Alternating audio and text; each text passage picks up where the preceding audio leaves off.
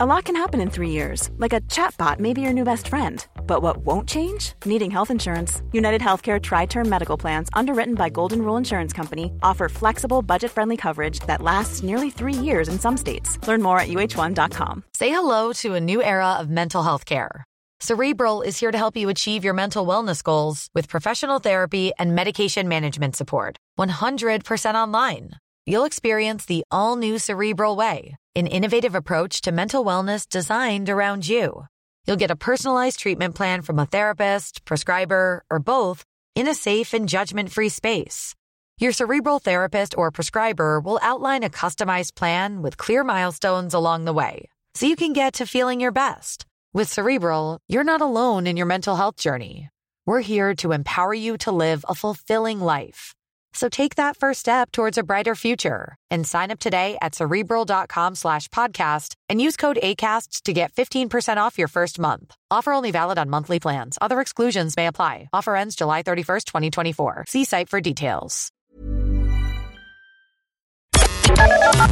The Opinion Line on Cork's 96 FM. Hear the full show on our app, by podcast, or on 96fm.ie. Connecting to the big show. In three, two, one. We are saying as long as there is breath in our bodies, we will not forget you. If we don't deal with this issue now, the problem will get bigger. The lack of empathy, these women need to get over themselves. We're the one for Cork and ready to talk. Can we just talk? Call 1850 715 996. Text or WhatsApp 083 396 96 96. Email opinion at 96fm.ie. The lines are live. Let's kickstart the conversation This is the Opinion Line with PJ Coogan. on Cork's 96FM. Three weeks from today, we will be going jazzing. Jazz Festival lineup is out. There will be 60 pubs on the Jazz Trail. Three weeks today, we'll be off jazzing, but lots to do between this and that. What are you doing this weekend? I know that I've got tickets for myself and the boy for James Bond for half three Sunday off to Mahon Point for the big screen, the popcorn and the, the, the, the Coca Cola and the jellies, and we'll just be there like two big kids. Well, he is a big kid, I'm an even bigger kid. That's our plan. Sunday, half three, going to see James Bond. Can't absolutely just simply cannot wait. And of course, tonight there's a small matter of uh, IMRO Awards. Um, I, I don't know whether we're all at home watching this. This is a, virtual event. Normally, it's a great night out at the Lyrath Hotel in Kilkenny, but not tonight. We're all watching it from home. So whether or not some people will get done up in the fancy frock, I don't know. If Fiona is planning to do the full frock tonight in the front room, and she's sitting with her one glass of wine in the night, I don't know. We'll check that up later on. So a lot to do. It being a Friday, but uh, let's start with the serious stuff because there's a lot of it. and It's been a very, very busy news week and a very, very upsetting news week, um, of course, particularly with the Leona uh, Birmingham story uh, on uh, Tuesday night's Primetime Investigates, the story of baby Lee. And of course, uh, Leona uh, did an extensive interview with us here on Wednesday, uh, talking about the pain that herself and, and her partner, and of course, baby Lee's little brother, um, are are going through and, and went through in the last year and a bit. And at a, point in that interview, I, I asked her who could help and how. Is there anything that any politician could do for you and Glenn and Lewis and Lee? Um, I think just to push the, the hospital to finalise this report, to give us the answers, um, and to make sure this never ever happens again, to make sure nothing even like this happens again, to make sure there's enough support for these grieving families out there, to make sure there's more, I suppose, stricter laws in place. I mean, it's such a heartbreaking thing to go through, but to go through all this again afterwards, I don't want anyone at mm. all to have to go through this. That that's one of the most important things I think that we do stop this. And now, not in another twenty years, do we have another breaking news that has happened again? We can't allow that to happen. came up yesterday in the Dáil, Health Minister Stephen Donnelly. I cannot begin to imagine the hurt that has been caused to the 18 families affected. These families have already been through an unimaginable tragedy of having lost a beloved child, and it is unacceptable that their child's organs were disposed of in this way. This simply should not have happened. I do want to acknowledge the bravery of the couple who spoke about their experience and heartbreak on Tuesday night's programme. I want to commend them for their primary concern that other families do not have to go through what they went through. I can tell you that the health service is absolutely committed to ensuring that what happened in Cork University Hospital does not happen again. Now, on Wednesday, I also said that, you know, and Leona agreed with me, somebody signed off on this. Somebody signed a piece of paper, wrote an email, put a minute in a meeting. Somebody's name is attached to this. I was asking the question, why is that person still in a job? And at the end of the investigation, what will happen to them? Minister Donnelly gave an update on where things stand with regards to the investigation. The HSE standards for post-mortem examination services, which were published in 2012, uh, clearly require that organs are to be buried or cremated. Furthermore, Cork University Hospital has advised that its own policy clearly states that all perinatal organs, where the parent's choice is for disposal by the hospital, are to be buried. That did not occur. Instead, the organs were transported to Belgium for incineration. This was not in accordance with HSE standards, and it was not in accordance with hospital policy, and it is not acceptable. nothing in that as regards finding the individual responsible or what might happen. Now, a number of TDs also spoke uh, during that debate, including Sinn Féin's Thomas Gould, uh, Holly Cairns of the Social Democrats, Mick Barry of Solidarity, and Pat Buckley of Sinn Féin, who joins me. Pat, good morning. Good morning, sir. How are you? Good. Pat, I noticed watching the debate back, you yourself became a little bit emotional at times. Yeah, it, it actually only hit me when I was in the chamber yesterday evening. Um, it's it's it's nearly twenty years ago now, but uh, I'm lucky to have a number of best friends. But one of them had lost a son. Uh, j- just a, a basic, uh, I suppose, how would I put it? A cock up from the system. That child was born fine and healthy, but with the procedures that followed a day or two later, that fine lovely child died, and my lasting memory of that was to put that little boy into a, a coffin in St Finbarr's Yeah. church. And you know, you say, you know, have have they ever learned from their mistakes? And that's what I'm afraid of because, um, from what I've seen, even from the they put in a, an additional 200 million there. I think it was in the June, early July, into the HSE f- for compensation cases, basically. Mm. So that's where my fear is. Like, when it's okay to make a mistake, keep doing it. We'll keep covering it with the money. I think it's absolutely shocking. It's, it's very clear from what uh, Minister Donnelly said there in the House that since 2012 the rules are as clear as crystal. Now they're rules and they are guidelines. They are not, I don't believe, in law uh, just yet. They should be if they're not. But the point I was making before I brought you in, and I said it on Wednesday, and Leona was saying it uh, on Wednesday too, following the, the, the round of media interviews she did. Somebody somewhere put their name to this, whether they signed a letter, wrote an email, stamped an invoice, even minuted something into a meeting. Uh, there's a Yeah, name attached it- to this, so we need to know who that person is. And Pat, I- I'm, I'm, I'm, I'm going to be very biased here anyway. Why is that person still in a job? No, and, and you're right. I mean, it has been an issue when I got first elected in the first all term here, dealing on with my portfolio at the time of mental health. When you approached the HSE, no matter what correspondence you got, there was never a name on the bottom of the letter. Now that has changed, thankfully, because we constantly raised it. There has to be a name, on, and you're right. Whoever signs off on anything has to be accountable and responsible for it. Now, I do remember the minister's very final line in the speech. He said that these families deserve to know that the health service has learned from what had happened, so it'll never happen again. I took it in faith. I'd give respect because it is a very, very sensitive subject. Leona was very, very brave. When you when when you're able to come out and tell your story, you know it takes an awful lot of courage. But we are watching this very, very closely. I mean, we want to know what form this will take. This investigation, how will it be conducted? What's the time frame for the report? And uh, as I said to the minister last night, I mean, we'll, we'll work together. I mean, you know, sometimes this this is a travesty that has affected families and has opened old wounds. And you have to give credit, I suppose, to the RTE team.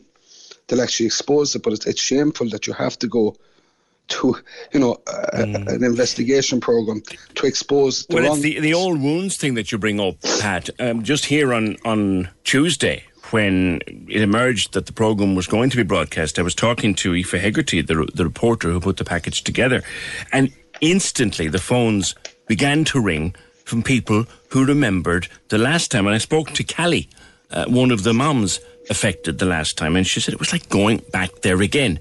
And you think, God Almighty, not again. We cannot have a third time. And surely someone, somebody has got to be named as the individual responsible for this. Yeah, and, and you're spot on. And I mean, there's no other way of saying that. I mean, we have to get to the bottom of this. We have to get to the bottom of very, very quickly. Those families need closure on that. But we also want to know how this actually came to be because it should have never happened and I mean, the, the end point here is whoever is responsible for for this has to be held to account. The system has to be held to account, and there has to be a backstop put into that system that this mm. will never ever happen again. But what my fear here, PJ, is you see over the years, and we've seen it being carried on the media, the amount of mistakes that are being made and people are not learning from it. Look, we all make mistakes. I, I'm a firm believer saying we don't make mistakes. Mistakes make you who you are, you know, and you learn from that. But I mean, it seems to be systemic from these people within the system that it's okay to make a mistake because we can cover that and we keep doing what we're doing. That has to stop. This should have never happened. I know there's a full investigation on all maternity hospitals now mm. on this. Now we're coming into the budget, but we won't let it go and I don't think other parties will either. We need to get closure for the families and the extended families of this. Mm-hmm. And uh, for once, I do believe the minister that he is genuinely wants this done and done as fast as he can.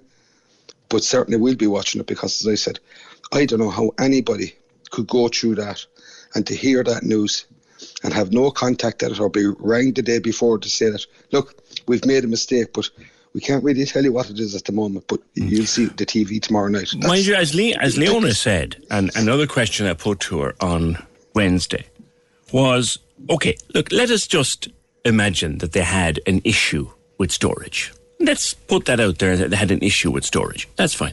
If they had called her and said, Leona, we have an issue here. How do you want to go? What do you want to do? She said, I'd have taken my little boy's organs back in a little coffin and buried them with his body. They weren't even given that option. PJ, that would be common sense. That's not in their nature. You know what I mean? And you're right. And there were there would have been plenty more trees in the city and county where they could have, you know, approached. Lee already has a little grave. He could have his the rest of his body could have got in there with him. Yeah. That's uh, the, that's it's, that's the horrible, horrible fact at the centre. And I am personally very angry because I'm a daddy. And so am I. And you're right. I mean, that poor child. Like my feeling when I heard that, right, was if that was my child in that grave, my child isn't full. It's separated, and then I, I can never put him back together again. Well, the opportunity to do so was taken from you. Absolutely, and taken with the most uh, disgusting way. The way that you know there was no empathy, there was no feeling. He was treated as clinical waste. He was burned with bandages and sharps. Yeah, no, it's it's a it's a it's a horrible. These are the cold hard facts, and, you know, and I know people are probably cringing now listening to me, but these are the cold hard no, facts. You're right.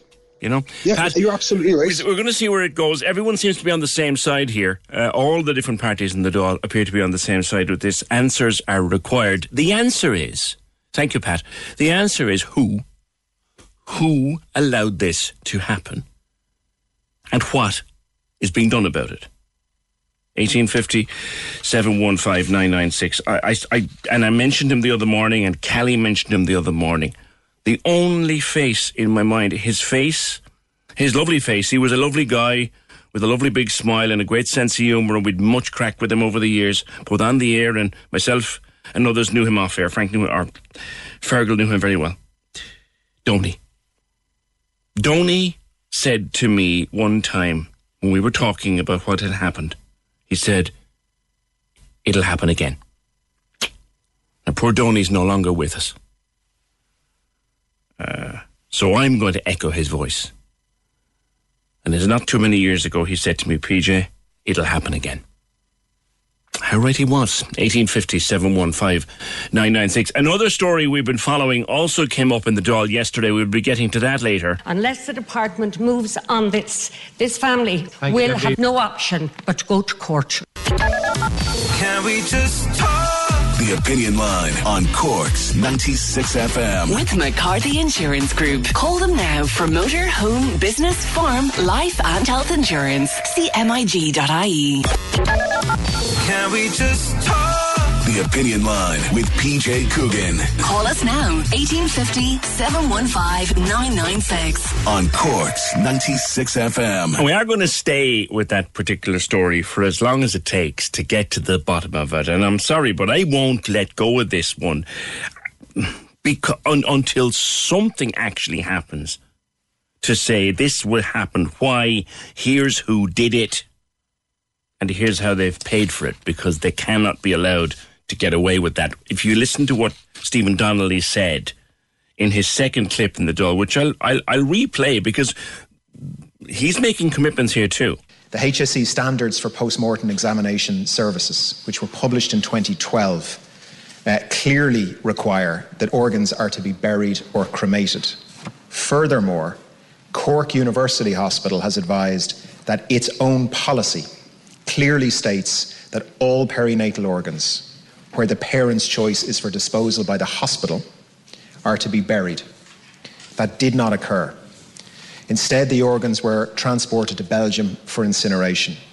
This was not in accordance with HSE standards, and it was not in accordance with hospital policy and it is not acceptable. There are standards under which I have to do this job, and Fiona has to do her job, and Fergal has to do his job. There are standards that we have to conform to. And I may tell you this now if we were as egregiously in breach of those standards as somebody was there, we wouldn't have our jobs today. So we're going to stick with that one. 1850 715 996. Anna Caplice, we talked a couple of weeks ago about your stint in, in Hell Week. As it turns out, I saw the video that you, that you talk about. Two incredible tries, but the reactions very, very, very different. Good morning. Good morning. How are you? Good, good. Let's go through it for people who didn't see the video. Um, so yeah, just clips from um, the weekend of rugby. So last weekend, um, obviously Ireland were playing, and my teammate um, Linda and Djougang she scored a very good try, um, and yeah, it, it, was reposted by World Rugby, and the comments underneath were like.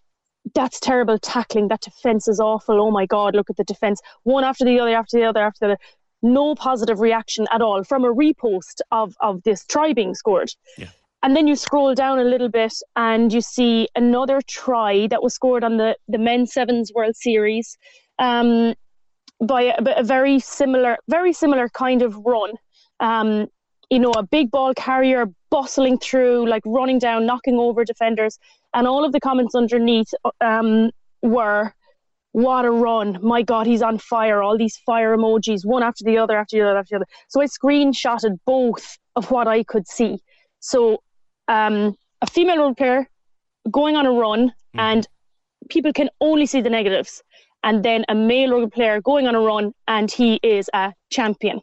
Mm-hmm. So it just really struck me that, and, and I reposted this, and this is what the, the tweet is about. I reposted this just to show a snapshot of how people are perceiving women in sport or women's rugby and and the kind of subconscious bias that's there um, when when people look at women's sport, they're in, immediately thinking of the negative. But like, of course, there are going to be missed tackles when a when a player goes on a run like that. Like, show me a world class try that doesn't have defense mistakes and defense. You're not going to get It a try like that unless someone misses the tackle. Absolutely. A hundred percent. And that's what world class players can achieve. They can make even world class defenders look stupid. But the thing is, the commentary around it, like no one was talking about how good her run was, how powerful she was, how she was handing them off, like head down, running forward. But they were able to see that immediately in the men's game.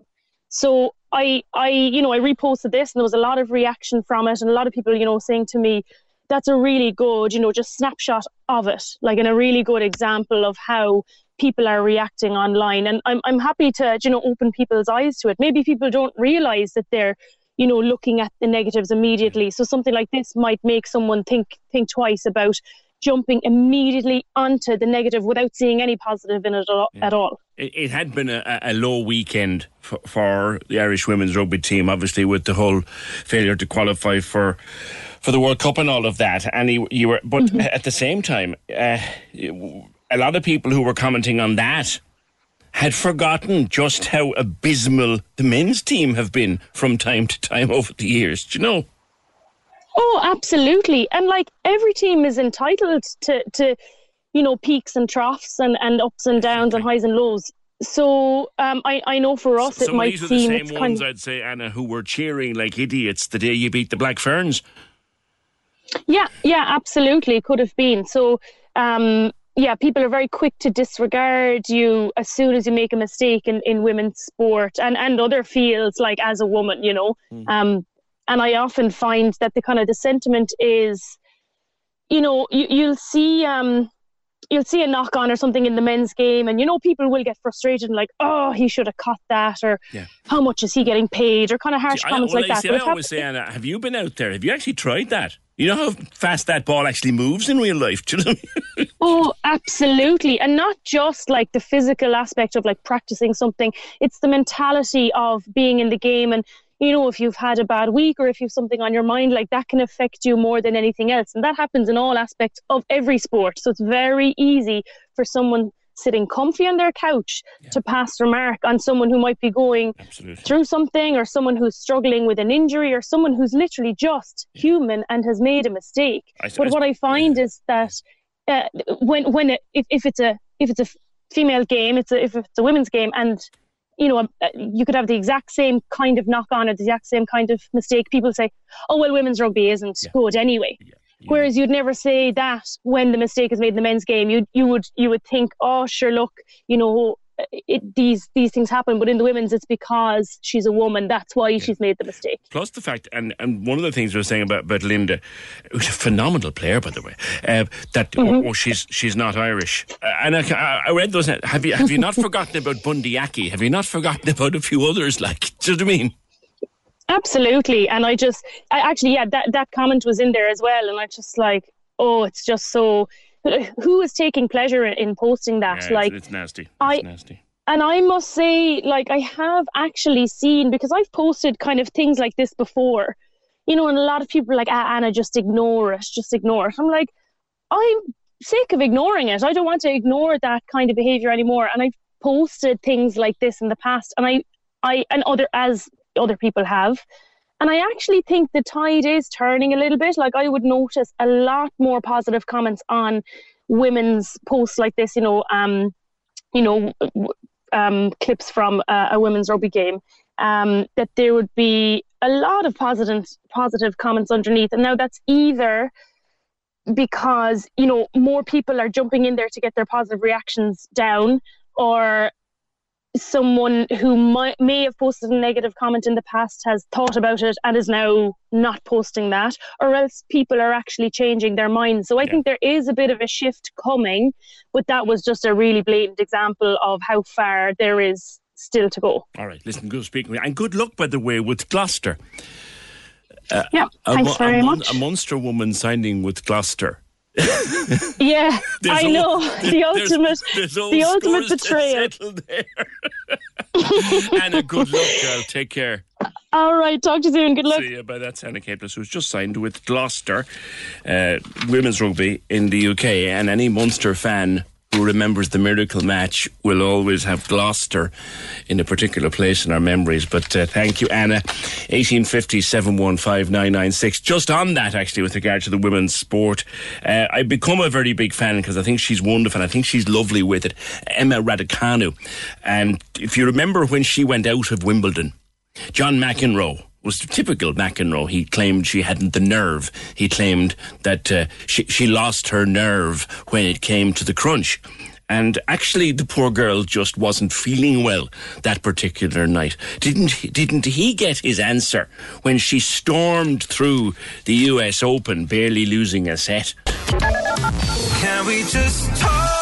The Opinion Line on Cork's 96 FM. With McCarthy Insurance Group. Call in person or call them now. They don't just talk the talk, they walk the walk. CMIG.ie. We all love Irish music and the artists that make it. The last 18 months have been devastating for this industry, and we want to play our part to help. Cork's 96 FM is proud to support Irish Music Month by promoting the amazing work of Irish artists. Across the country, independent radio with Hot Press is spotlighting Irish music and paying Irish artists over 95,000 euro to play and perform for us. We're committed to promoting Irish music. Are you? Irish Music Month on Cork's 96 FM is supported by the BAI Sound and Vision Fund and XL Retail, offering a great deal more at your local store. Can we just talk? The Opinion Line with PJ Coogan Text or WhatsApp now 083 396 96 96. on Cork's 96 FM. Yeah, some more comments coming in on the incineration scandal. Anybody working for the government, with few exceptions, does not know the meaning of governance. They know all about government, but not governance. There needs to be a top to bottom system put in place so each person has a responsibility that they're accountable for. And if they fail, then they're gone. Uh, another caller says, I think Paul Reid should go, the head of the, he, uh, the HSE. Also, the head of CUH should go. And whoever signed off on those organs being incinerated. Paul Reid isn't on top of what's going on. He should go with no pension. This is the final straw. Kate, whoever is ultimately responsible should be fired.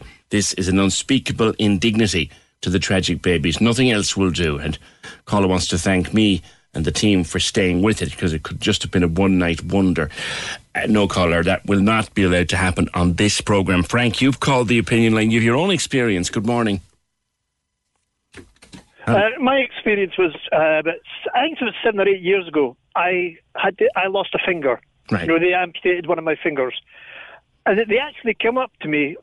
I'd been in the hospital about four weeks by this time, and they actually brought my finger up, and it was all properly sealed up and stuff. And they said, "Do you want it? If not, you've got to, f- you know, we'll fill this form in, and you've got to sign to say that we're getting rid of it." Right. Yeah. So, I mean, that that was just a finger, not. I mean, poor child's uh, uh, uh, lungs and stuff, whatever it was. It's a lot worse. But the thing that annoys me most is whoever signed the forms knows they signed the forms. They mu- they must know they signed the forms. So why don't they come up and say, "Yes, that was me," instead of letting it drag on, and uh, that's causing more pain to the people whose children it was because they know somebody signed the forms, but nobody's got the guts to turn around and say, "That was me. I made a mistake." And if they said that straight away, okay, it's not going to be. Well, it's going to make it a lot lighter, really, in, in one sense, you know, because then they're they're get, actually getting the truth. Whereas when somebody's signed the thing, and now they're saying, well, if if I don't admit it, nobody will know about it, which is, you know, it's very wrong. Yeah, it is. Frank, thank you very much for that quick call. Appreciate it. 1850 715 uh, 996. The man makes a huge amount of sense. Somebody signed this off. That person knows who they are. They could be listening to me right now. Or someone who knows them could be listening to me right now. They know who they are. You know who you are. Put your hand up and end the misery for the parents. Put your hand up. Take a bit of responsibility. Show a bit of gumption. Caller says we had the hypodermic scandals, the infected blood scandals, the industrial school scandal. Do ministers not understand by this stage that anything to do with babies and patients needs a huge amount of care and oversight by this point? I don't share your optimism about an outcome. Oh, trust me, caller. I've no optimism here. I, in fact, I actually believe that I can almost hear the carpet being lifted and the brush being found to push all this under the carpet. And I can almost hear the word processor, the ticking of the typewriter to write the statement to try to explain it away. I can almost hear it.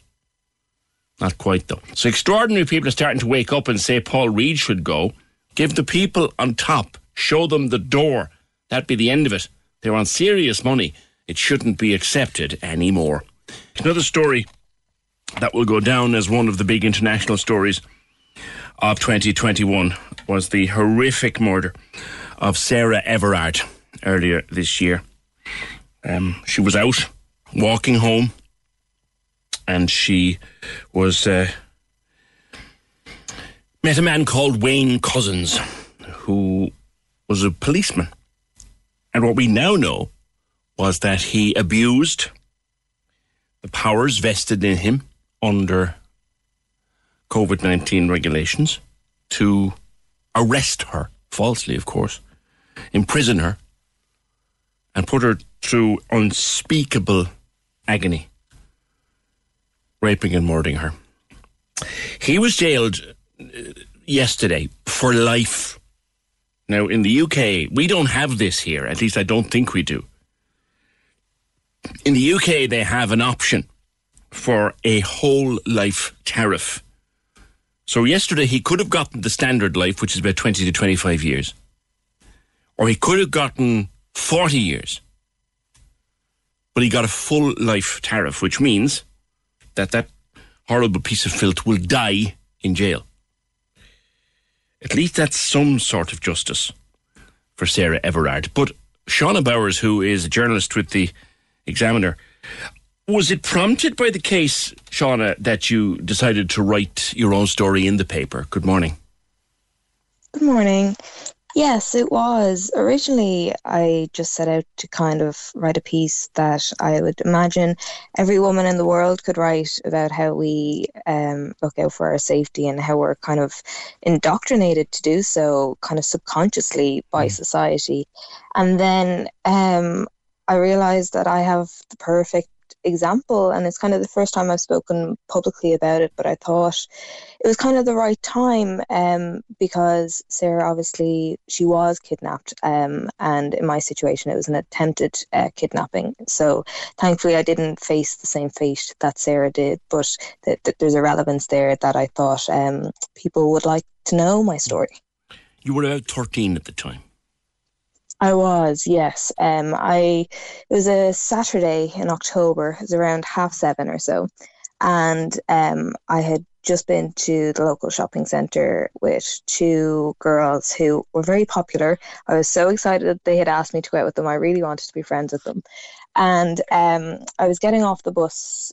The bus stop is literally just down the road. You you can almost see my house um, from the bus stop, but you just have to go up this kind of like road, kind of a hill thing. Mm. And as I did so, a silver car pulled up with two men sitting in the front.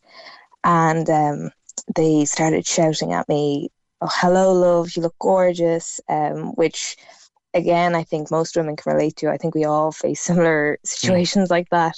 Um, but I, I stayed silent. I, I felt like that was the safest thing to do. I just gave them a polite smile and kept walking.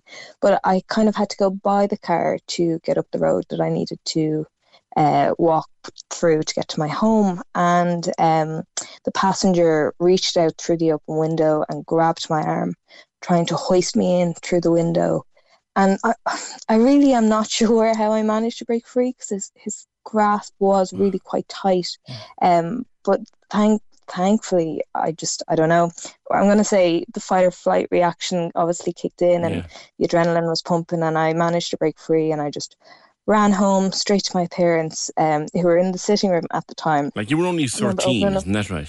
Yeah, yeah, like a very young teenage girl. Yeah, yeah. It was kind of probably would have been like the first few times I had been out with my friends as well, you know. So this is a you- you're getting this joy and this independence, and then suddenly you you realize how vulnerable and how volatile the world can be. Yeah, and presumably you just got on with things. Uh, they, they, I take it they were never caught. Did you report it to the guards? Did your parents report it to the guards? We did, yeah. So when I arrived home, um, I was kind of stuck for words and kind of shaking. And eventually, after the tears had subsided slightly, I, I told my parents we called the Gardaí straight away. They arrived up to the house and we informed them um, everything that had happened. Then a few days later, I had to make an official statement to the Gardaí, and um, Van, uh, it was a female Gardaí. Uh, turned around when my dad was kind of asking like do, do they have any leads? Do they know what happened? And she was like oh we think it was probably just two men having a laugh. And i can still hear her say those words like that is imprinted on my memory because at the time i couldn't comprehend how someone could could say something that was so terrifying for me was just two people having a laugh. And she, she was kind of saying it as if i should be relieved like they didn't set out to almost attack you it just happened you know? It, it was just like a random saturday night saturday night plan but for me it was monumental. So th- there was this incongruence between their behaviors and my perceptions of it. Like he had actually tried to drag you into the car, yes. And a a female Garda said, "Ah, they were only having a laugh." yeah yeah That's almost incomprehensible. What did what did your what did your parents make of that when they were there with you?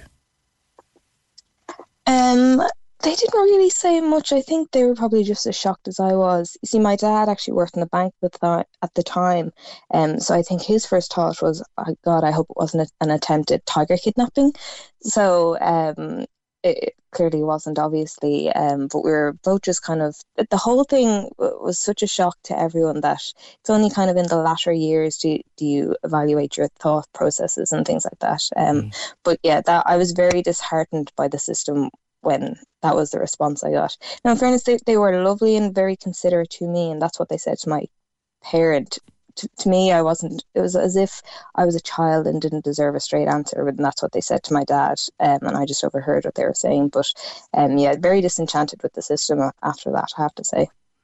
When the story of Sarah broke earlier this year, and Mhm. sure, look, there's many more stories, but Sarah's the one with. Do stories like that, Shauna, bring back a memory of that night? What it does is it kind of, in some ways, yes, but it also it angers me because we we like we sentence the those responsible for the murders and, and for the really grievous bodily harm and things like that. But that's like we're only treating the consequences. We're not dealing with the issue of violence against women. Like my incident was treated as if it was no big deal. Like it was just two men having a laugh, as I said.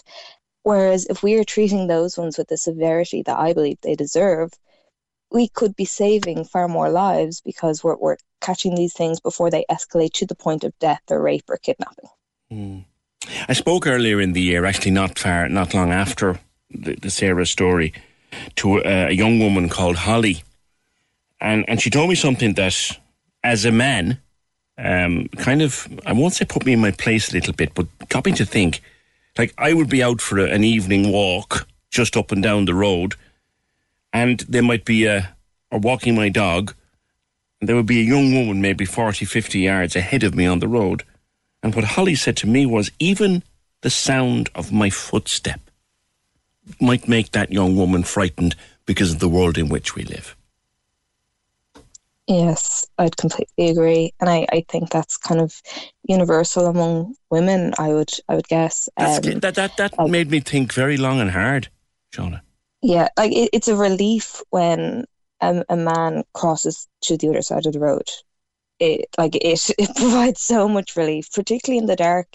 Um, but like if I'm walking home after a few drinks in the pub, my friends and I we have a group chat and we share our locations and we have to text when we're home and things like this. And I always walk that I can easily grab my keys to get into the house straight away. I'm always scanning my surroundings to make sure I'm aware of who's there and who's not there.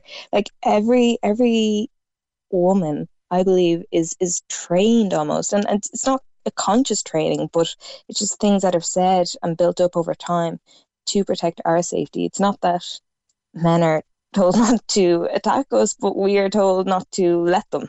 Almost that that's how it feels. Mm, mm.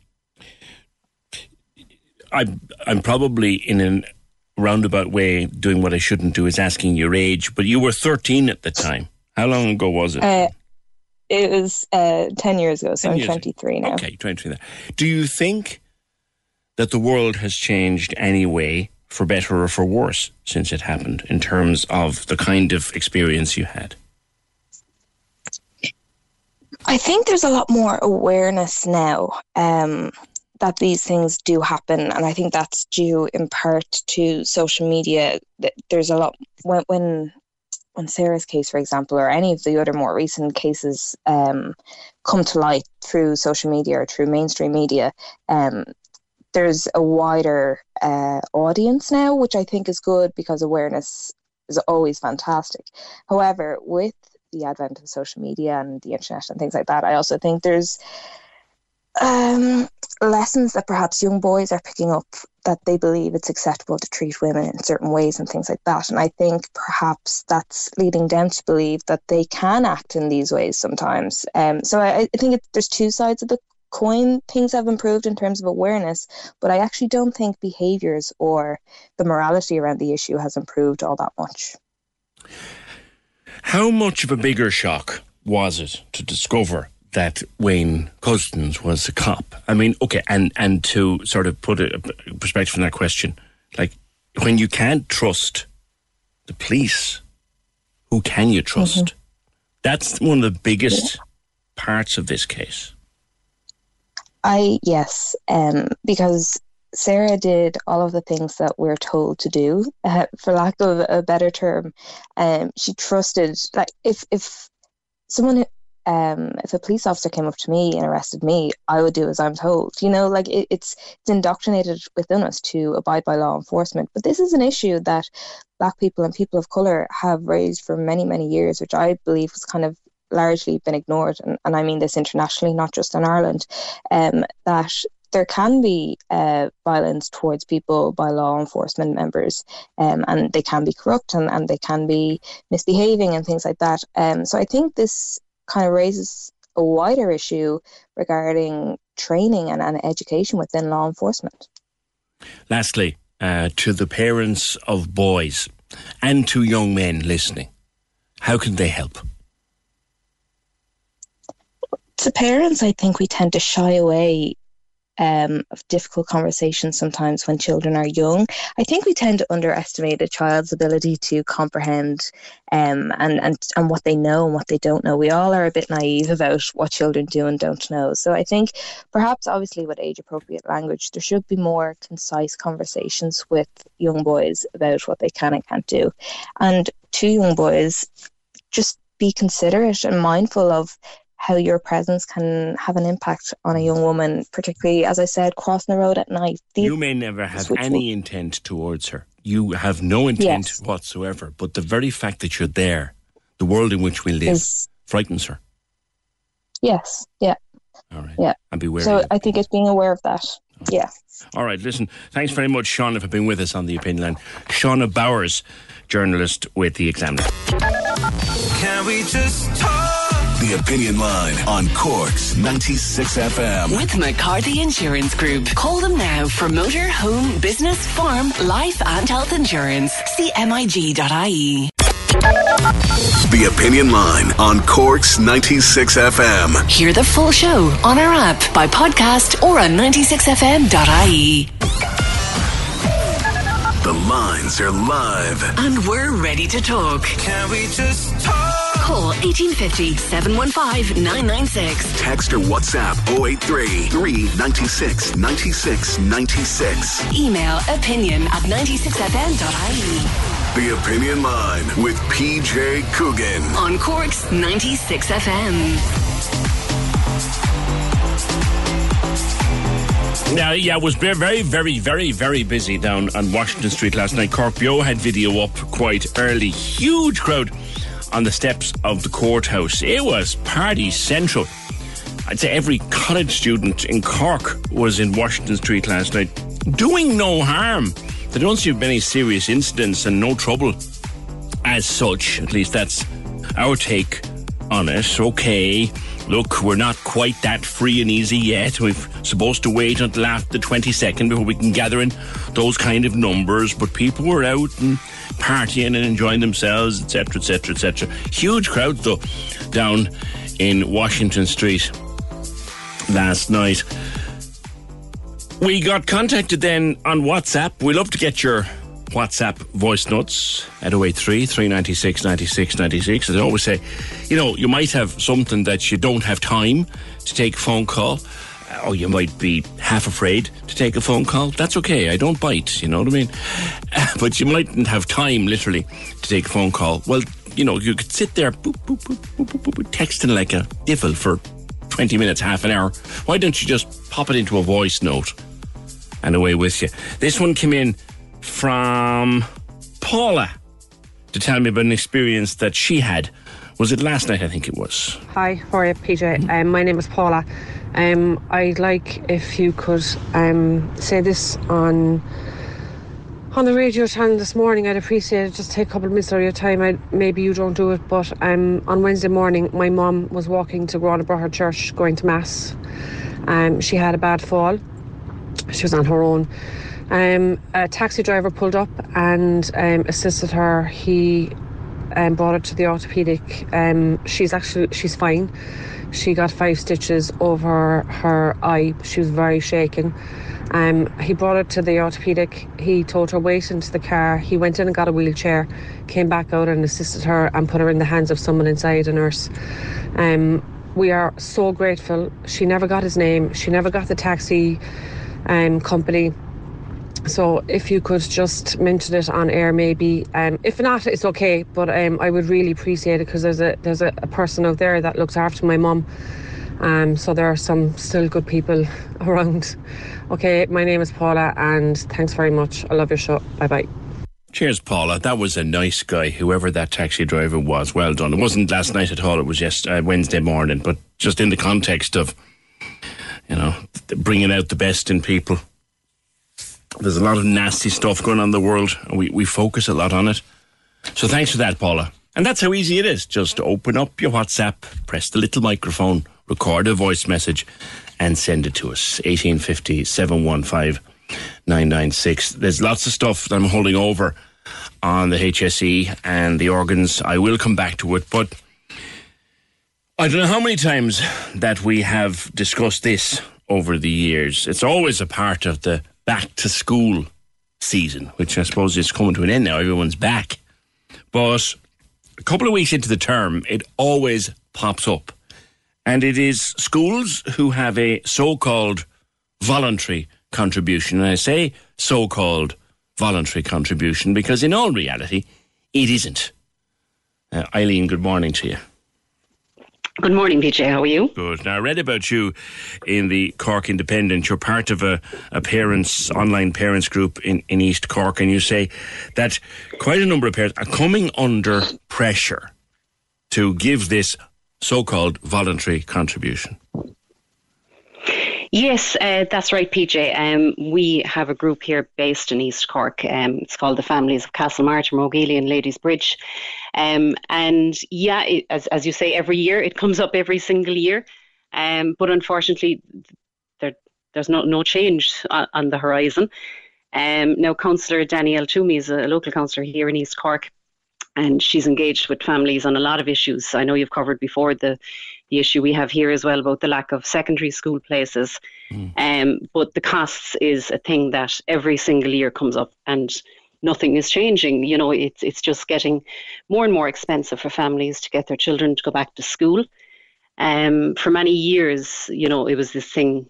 It was this kind of heading of voluntary contributions, um, and I think a lot of families became aware of the fact that this was actually voluntary, even though I am aware of a lot of families who would have received phone calls from principals or school secretaries saying, you know, your fees are due, you haven't you haven't paid them. Um, and then I think families kind of became aware, well, actually it is voluntary and they stopped paying. So over the past year or so, what appears to be happening now is the removal of the term voluntary expenses and they're just being covered under the heading of school fees. Mm. Um, and families feel they have absolutely no option but to pay them because where book schemes or book rental schemes are, are involved in schools, they're being tied in. So, like, I'm aware of a few families that had contacted our group saying, you know, the school were looking for fees. Um, and included in these fees, you know, they'd be listed out book rental, insurance, mm. photocopying, art supply. And it was a case of you had to pay the fees or you didn't get the books. Like, and I'm also aware of, of one person in particular who went to collect their books, um, you know, on the book rental scheme from the school, um, and were questioned at the door by the school secretary. Have you paid your fees? You're not on my list as having paid. A pupil or a parent? A parent, a parent who would have gone to, to collect the, the, the book rental books um, in a school before the school year term, the school term started back, um, and were asked, "Oh, have you paid your fees?" and this in front of people who were outside queuing to come in. Um, no, as I said, I fully understand, and all families fully understand the pressures schools are under. You know, schools aren't obviously being funded yeah. like they need to be funded by the Department of Education, but um, why should the families and why should the, the, the guardians and the, and the parents be the ones that have to to cover the cost of it?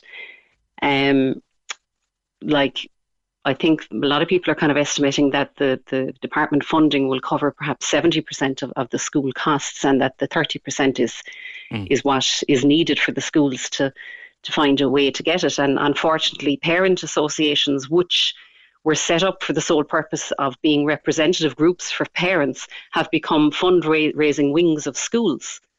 That, that's not what parent associations uh, were set up to be about, but that's what they've morphed into in a lot of the situations.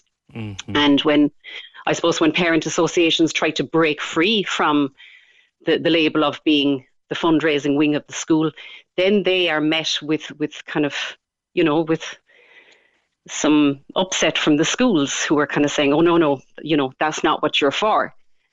Um, so th- there's a clear there's a clear breakdown somewhere along the way. But again, unfortunately, it's it's the mm. families that, that are suffering and yeah. covering the cost of it. And clearly, the schools don't have enough money from the Department of Education, and that that's a fact.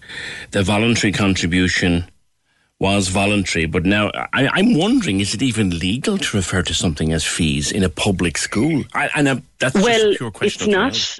Yeah, it's not. And as I said, the Department of Education issues issues circulars um, quite regularly that that are, are to the schools, but are also to be to be shared with um, you know, with the parent associations and, and, the, and the parent community, um, where it clearly says that the funding that they get is, is for the running of the schools and that, that fees shouldn't and fees and voluntary fees or any kind of fees shouldn't be sought from families and if they do um, that the schools could suffer because of it. Mm. Um, but then, like, I'm also aware of a situation where I know of parents who contacted the Department of Education, telling the Department of Education the schools are seeking fees off us.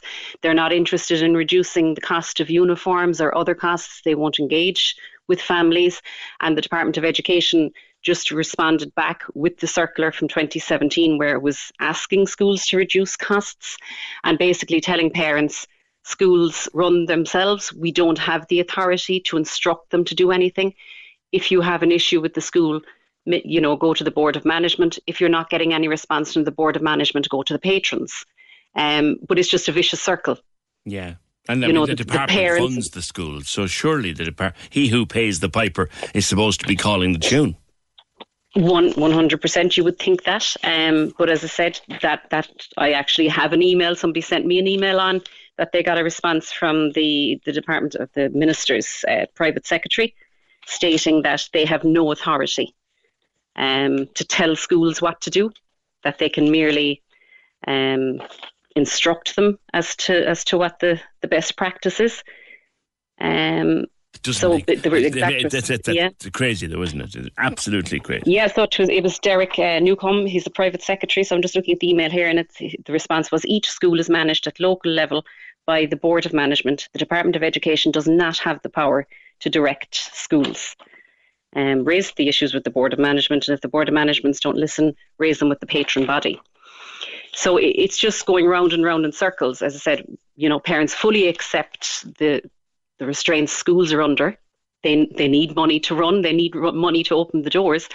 But on the other hand, where costs can be established in relation to uniforms, books, all of these things, if costs were were, were, were really looked at in the areas where schools do have the authority or you know where schools can make cost cuttings. We'll say re- the reduction of, of prices of uniforms or more generic uniforms. Mm. Then perhaps families may not suffer as much. How much of that is going? I, I know for years the Aldis and the Lidls and the Tesco's and the Dunnes and the Marks of this world have been full up every September. Of perfectly nice generic school uniforms, but an awful lot of schools simply insist on a crested blazer or a crested jumper that's way more expensive than what you can get in your local supermarket. And is there any move on that in your experience? Um, in my own experience, no. Um, I know the school that, that I'm the school that my children attend, we have attempted to um, propose cost, cost, cost cutting and, and amendments to uniform since 2018, but unfortunately we, we haven't had any movement. Um, and I know similar other parents have had similar experiences with their schools. Um, like I went to a school in the north side of the city, St Aidan's in Dublin Hill, and I still remember buying that uniform 30 odd years ago. Um, and at the time it was like 40 Irish pounds. um, and I, you know, you still see the same schools with the same uniforms. Yeah, yeah. Um, nothing has changed, and the only thing that's changed is the prices. Do you mind me asking you, You know- um, in in your own uh, family, like how much did it cost you to get your youngsters back to school this September? So for my, I have three children in, in my family. So in my children's school, they have both a formal uniform and a tracksuit. Um, so each child to buy a formal uni- uniform and a tracksuit is approximately 130 euro per child. So that by three is just under 400 euro just for uniforms. Hmm Then books, Um, and so stuff. books and yeah, so the books, uh, the books, the fees, and the stationery would work out at um, about three hundred and fifty. Would have been the books, the fees, and the stationery for three children. Right. Um, and I suppose then you put in things like coats, runners, shoes. Um, you could estimate that at about two hundred and fifty, I suppose. Right. And, then you'd have This voluntary your contribution. sundries.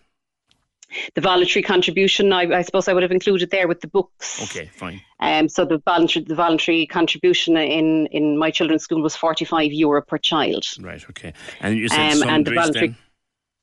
The sundries, so like, you know, as you say, the pencil cases, the lunch bags and the bottles and all that, again, you'd be looking at probably 50, 60 euro per child. 180. Um, and in surveys and, and submissions we'd have done ourselves as well locally, you know, when you put in kind of, you know, the daily average costings for, for lunches and, and bits and pieces, um, we kind of put that, we, we'd av- av- average that at around 250 to 3 euro per child, which works out at about 460 euro per child per year. Yeah. Um, Well, well, but So when you put it all do- together. just scratching my old-fashioned, doing my sums and my five times tables and carrying the one here. Before your child goes in the door, that's twelve hundred quid. and that's at primary school. We haven't even touched on secondary school expenses at this stage. Yeah, It's getting worse every year. And this is our free education system in Ireland. It's it's it's not getting any better. Eileen, thank you. Eileen Kelly McCarthy, uh, eighteen fifty seven one five nine nine six. Twelve hundred quid for primary school. Now she does have three children, admittedly, but twelve hundred quid for primary school before they set foot in the place. Of a September time. I'm so glad we're out of that. I'm so so glad we're out of it. Caller says government needs to make it law that you can access the crests and badges, at least for the schools, for ordinary people. Also, uh, I stopped giving the voluntary contribution to our secondary last year. I will give it gladly when the schools stop changing books year after year. I have three children close in age. I still can't pass on books. They've changed the German, the history, and laughably the religion, which would be funny, except it's 30 quid for a new one. Not to mention new editions. The same book with minor updates. Wanted to pass some on to a friend this year, but again, the book changes. I'm disgusted and surprised that schools have done this post COVID when many families could be under more extra financial strain. Maria says this happens in our school as well. They're not called fees, but a voluntary contribution of 100 euro. It's a set up contribution. Whether you have one child or three, you pay the same. So, what if I wanted to contribute with 50 euro instead of 100? There was no option. Plus, books, stationery, book rental, uniforms.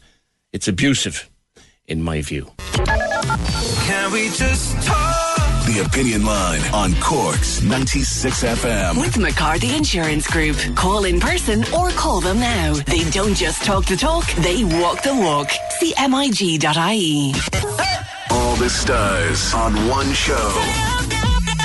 This is Dua Lipa. Hi, this is Tiesto. Oi, this is Shane Codd. Hey, this is Anne-Marie. Hey, it's me, Justin Bieber. This is Joel Corry. I go by the name of The Weeknd. The Hit Mix with Shane Bucks on your radio. Weeknights from 8. With Newmarket Motors Volkswagen, test drive the all-electric ID4 at Newmarket Motors or visit newmarketvolkswagen.ie for more. Cork's 96 FM. Can we just talk? The Opinion Line with PJ Coogan Text or WhatsApp now 083 396 96 96. on Cork's 96 FM. I'm hanging on to some of your comments on the organ retention and the organ incineration scandal. Uh, I will come back to it um, during the morning. Um, we also um, we did have a call, but that person seems to be unavailable to us now. Very upset they were on the phone. If they call us back again, we'll chat with them. But it's good news. Three weeks today, we will be jazzing. 22nd of October, which is the day that our next, or la- our last restrictions are set to lift. Also happens to be the opening day of the Guinness Cork Jazz Festival, joined by festival director Fiona Collins. Hi, Fiona. Good morning. How are you this morning? Good. This is the best news we had in months that the jazz was back because we missed it so much last year. As someone who tends to stick to the trail, the Yeah. jazz trail, and that's going to be what sixty pubs this year. Yeah, we're we're looking to now. That's good. That's that's all the details of that are up online, PJ. But I'm so looking forward to it.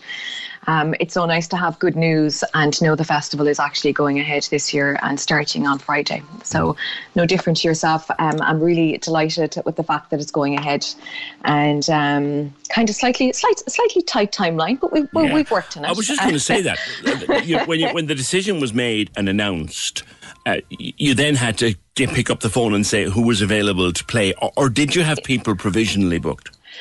To be fair, we had been looking at doing something for the festival, um, and we had been looking at maybe doing some street activities for sure. Um, but now that the venues were open fully, we were like, yeah, let's go for that and see what, what we can do for that. And um, Opera House and Everyman were very much on board with that. And um, if you saw the the lineup for the weekend is going to be fabulous. Um, I'm, you know, particularly pleased with having Hypnotic back and Mm. um, having Matthew Halsall back as well in the Everyman.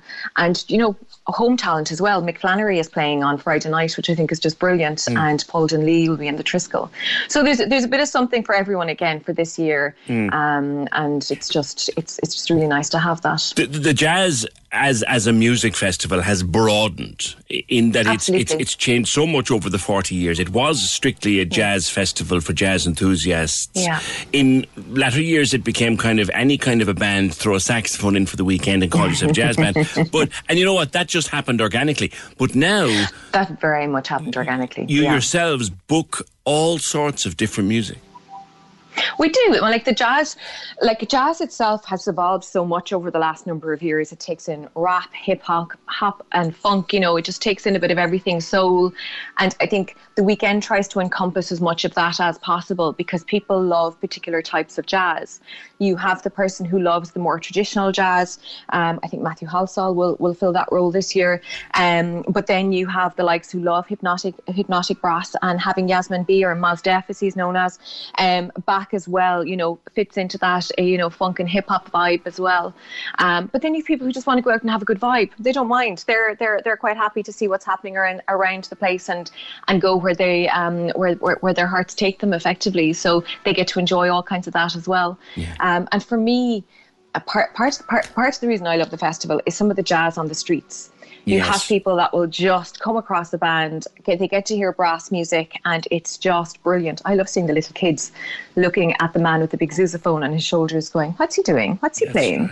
and figuring, you know, do you know what? That's part of the magic of the festival. And we have Rebel Brass taking part this year. They've grown up with the jazz festival, as has Paulton Lee, and to you know have them playing now in the jazz festival, and you know just to be a part of it is is just is just magic for me. I just love that that we have that um, kind of you know growing up with it and developing it and now playing for it. Yeah, Rebel Brass have been studio guests with me here.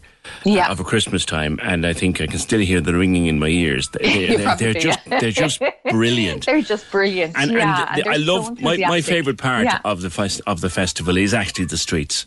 To walk down Patrick Street, if you get a day like today, for example, Oh, absolutely. And keep your fingers and toes crossed. I'll have to put out the child to Prague um, and make sure that we have fine weather over the weekend. Yeah. Um, so so ticket, tell. tickets for every- oh, and the festival club at the Metropole. Uh, I was Oh, the festival, we can't forget the Metropole. Bless us, the home of the jazz. Yeah. Um, absolutely.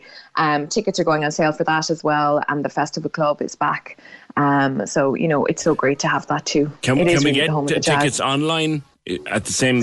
all the tickets everything now is everything now is on is on the cork jazz festival website um, and it'll provide links to wherever you need to go or if you're looking for a particular gig so if you're looking for hypnotic and you know it's in the everyman all the tickets are on sale through the everyman website as well so it's just a case of of going to the website and having a look at it Hmm. and you'll find everything up there Will there be COVID compliance required, Fiona? We will have a COVID compliance officer, um, and just to keep an eye on things. I mean, like we're still, you know, we're still quite conscious of it, even Mm. with restrictions being lifted on the Friday. We're still quite conscious of it. Um, I mean, like for us, Like, will people need to be vaccinated to go to the venues? That, that's that's within the lines of the venues. So um, if you have your COVID pass, I would say definitely bring that with you. Um, And have that, um, but we're we, you know for us on the street stuff we've we've we've gotten rid of the market um, for this year. We're going to try something new this year, just to allow for better crowd crowd control in Emmet Place. You know because we, will have the stage there this year as well. Um, so uh, the market is gone, so it'll just hopefully allow for better movement Okay. and not you know the you know the complete madness that it usually is, and that will allow people to come and go at that much easier and will allow for, for better crowd control from that perspective. just- so we just- are very conscious of it, it but you know it's something just to be aware of. Yeah. Just, just so great to have it back. It, it, it really Yeah. is. We missed it so much last year. Fiona, thank you very much. Fiona Collins, Festival Director of the Guinness Cork Jazz Festival, which is back for 2021. Uh, all different venues and events selling now on the Jazz Festival website. Um, and I was chatting last weekend. She was a guest on my podcast, uh, my old pal Fiona Kennedy, and she's going to be playing. I think she said in the Metropole in the festival club, and she is buzzing for it. Absolutely buzzing for it. 1850 715 996. Actually, what are you planning for this particular weekend? I mean, th- today is glorious. Weather is really, really lovely. Blue skies and sunshine. Not so sure that that's how it's going to stay for the weekend. Tomorrow, not looking great. And Sunday, not looking great weather wise. Supper rain. Uh, definitely a supper rain on tomorrow. In fact, quite a large strip of rain tomorrow until about midday. But then Sunday looks a bit brighter and a bit clearer. So, what are your own plans for the weekend? Are you going to go to a match? Are you going to get yourself to a gig? Uh, as I said, tomorrow, I'm, or not tomorrow, Sunday, I'm going to see the new James Bond film. Tickets and all booked, popcorn and all bought. It's great. Uh, looking forward to that one. Tonight, we're a few of us here, those of us who've been lucky enough to be shortlisted for uh, IMRO Awards. We're, we're virtually attending the event tonight, so we're so excited about that.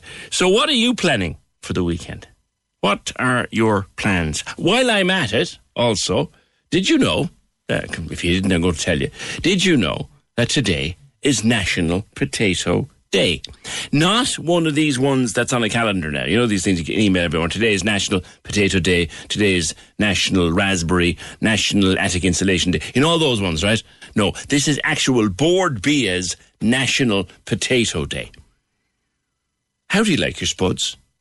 Boiled, fried, roasted, chipped, mashed? I particularly love. Do you know those little ones, little small little ones? They're they'd be about the size of a snooker ball right? I could eat kilos of them, just boiled with a bit of salt and a of butter. I could. I have. In fact, when we have them at home, they have to take the bowl off the table because they will eat the whole bowl if they're let to me. That and a few chips. 1850 715 Your favourite kind, I know it sounds so BBC radio, but listen, let's do it. Your favourite way of serving spuds. I'm not too sure we'll get too many dauphinoise or au gratin. I don't think we will. I don't think we will. I think we'd be down to chips and roasted and mashed and boiled and fried. How do you like your spuds? Can we just talk? The Opinion Line on Cork's 96 FM. With McCarthy Insurance Group. Call them now for motor, home, business, farm, life and health insurance. See MIG.ie. Access all areas on Cork's 96 FM. Your guide to nightlife on Leeside. Hi, it's Michael here with an update on Cork's entertainment. Comedy is coming back to city limits in October with Bernard Casey and guests this Saturday, Karl Spain and Barry Murphy on Friday the 8th and 9th, and two nights with David McSavage at the end of the month. Further details are available at thecomedyclub.ie. Access all areas. Cork Opera House is set to welcome two multi-platinum selling Irish artists for a double headliner taking place on Wednesday, October 20th. Paddy Casey and Mundy are set to perform a show that will deliver some of this country's best known songs of the last two decades. Access all areas. Feel free to let us know at Access All Areas if you have a show, play, exhibition or gig coming up or any live streaming events by emailing us at aaa at 96fm.ie. Access all areas. Your guide to nightlife on Leeside. On Cork's 96 FM. Can we just talk? The Opinion Line with PJ Coogan Call us now. 1850 715 996. on Cork's 96 FM. Uh, boiled in their jackets with butter, says Betty. Yeah, and I was telling Fiona here, I haven't, I haven't actually peeled a spud before I ate it in years. Uh, I, skin and all, that's me. I know, probably Neanderthal, but it is. On the weekend, hi PJs, my last field athletics competition of the season tomorrow in Carlow. It was great to get a season in, even in those times, or these times. Yeah, thanks for that. Anybody else doing anything different over the weekend? 1850 715 996. Few comments coming in on the cost of going to school and books and classes and contributions, etc., etc. That's another nerve we're after hitting. 1850 715 996. Yesterday, Harry McCann was on the show with me talking about. uh, He quit refereeing several years ago and would never go back to it. Refereeing under nines, under tens, and under elevens. And he told me about the incidents that, again, about the incidents that he had seen in his time. And it came on the back of a threat being issued to underage clubs in the Dublin area that they would be expelled from their leagues if there was any more carry on. And Harry has been speaking about like people waiting to meet referees in the car park, under nines and under tens. We decided we'd try to find out what's happening locally. And Edwin McNally is chairman of the Cork branch of the Irish Soccer Referees Society. Edwin, good morning. Good morning. Is that kind of thing going on in Cork? It is, but not to the extent that it's happening in Dublin. Um, like the latest one we had in Cork was back in July, where there was a schoolboy referee threatened to be killed um, by a spectator in a car park after a game. No, he didn't say it once; he said it on three occasions. So, like these these cases are, you might get one or two a year, but they're still creeping into the game. What kind of mentality? I mean, and that was an under. It was a schoolboys game. A schoolboys game, a uh, under fifteen or under sixteen at the time. Um, now the referee involved is only a young for himself. He's only nineteen, but he, he has fierce potential. But it knocked him, and I think it's after pulling him back um, a step or two in the career path that he, he chose to take. You know. Yeah. What what fuels that kind of aggression, Edwin? Um, to be honest, like b- before you wouldn't see like there would be parents at games, but since the COVID now, like where lads used to travel three or four fellas in a car together, they're now going individually with their own parents. So the parents are staying at the games, whereas you wouldn't see that before. So for every player, you probably have one or two parents there as well. Mm. Um, now every parent thinks that little Johnny or little little Johnny or little Sarah, it's it, it girls are playing as much as as the boys now, and um, they think that these fellas are going to be the next Roy Keane. Um, they're they're not taking it into account that the, the kids want to go and enjoy themselves. They're they just want the, the young fella to have glory and for the parents to milk off it. But like, like they, they need to let the kids play and like they, they don't need to be getting involved as much as they are. That's what the coaches' jobs are for. Yeah. And what happens if, like, obviously a referee, if that happens, will put it into their written report. What happens Like- then? No, if if in, like if, right, if you if you send a player off, you you you, you put your report into the league, and the, the league will will will sanction the the punishment to the player involved. In regards to a serious incident like that of a threat of an assault or an assault, there's a protocol there that the referee would first of all go to the local guard station and put it in writing. Now, if it's an assault, he makes a statement. But if it's just a threat, they they, they make the guards aware of it and it's just put on record that if anything does happen, at least it's there so that the guards can follow up on it. Um, then then it's submitted to the league and the league will, will deal with the club. Now we've met in the last couple of weeks with, with all like it's it's all done through Zoom now as you can understand. Yes, of course. And we, we've, we've met with all the we've met with all the leagues and um, we've told the leagues that what we need is for the home club to basically police their grounds. And if anybody, a spectator starts, it's it's back to the home club to ask that person to leave. Yeah. If the person won't leave, then it gives the ref it puts the referee behind the eight ball and the referee will have to abandon the game. Now there's a shortage of referees at the moment, so we don't need we don't need to be abandoning games and putting pressure on the leagues to try and finish finish out their leagues at the end of the season because X amount of games have been abandoned. So we don't need this hassle for ourselves and for the clubs. Yeah. So like it's up to the home club to get the person to leave.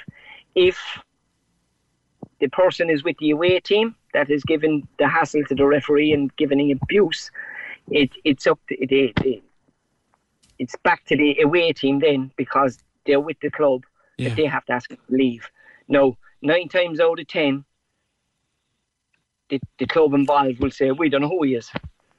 But their son or their daughter are playing, so they do know who they are. So, like, the days of them saying that we don't know who they are, there's nothing we can do, that's gone. They need to remove the person from the ground for the safety of the referee, or basically, it could be the safety of a player, it could, it could be a player he's threatening it. It's not, it's not always a referee.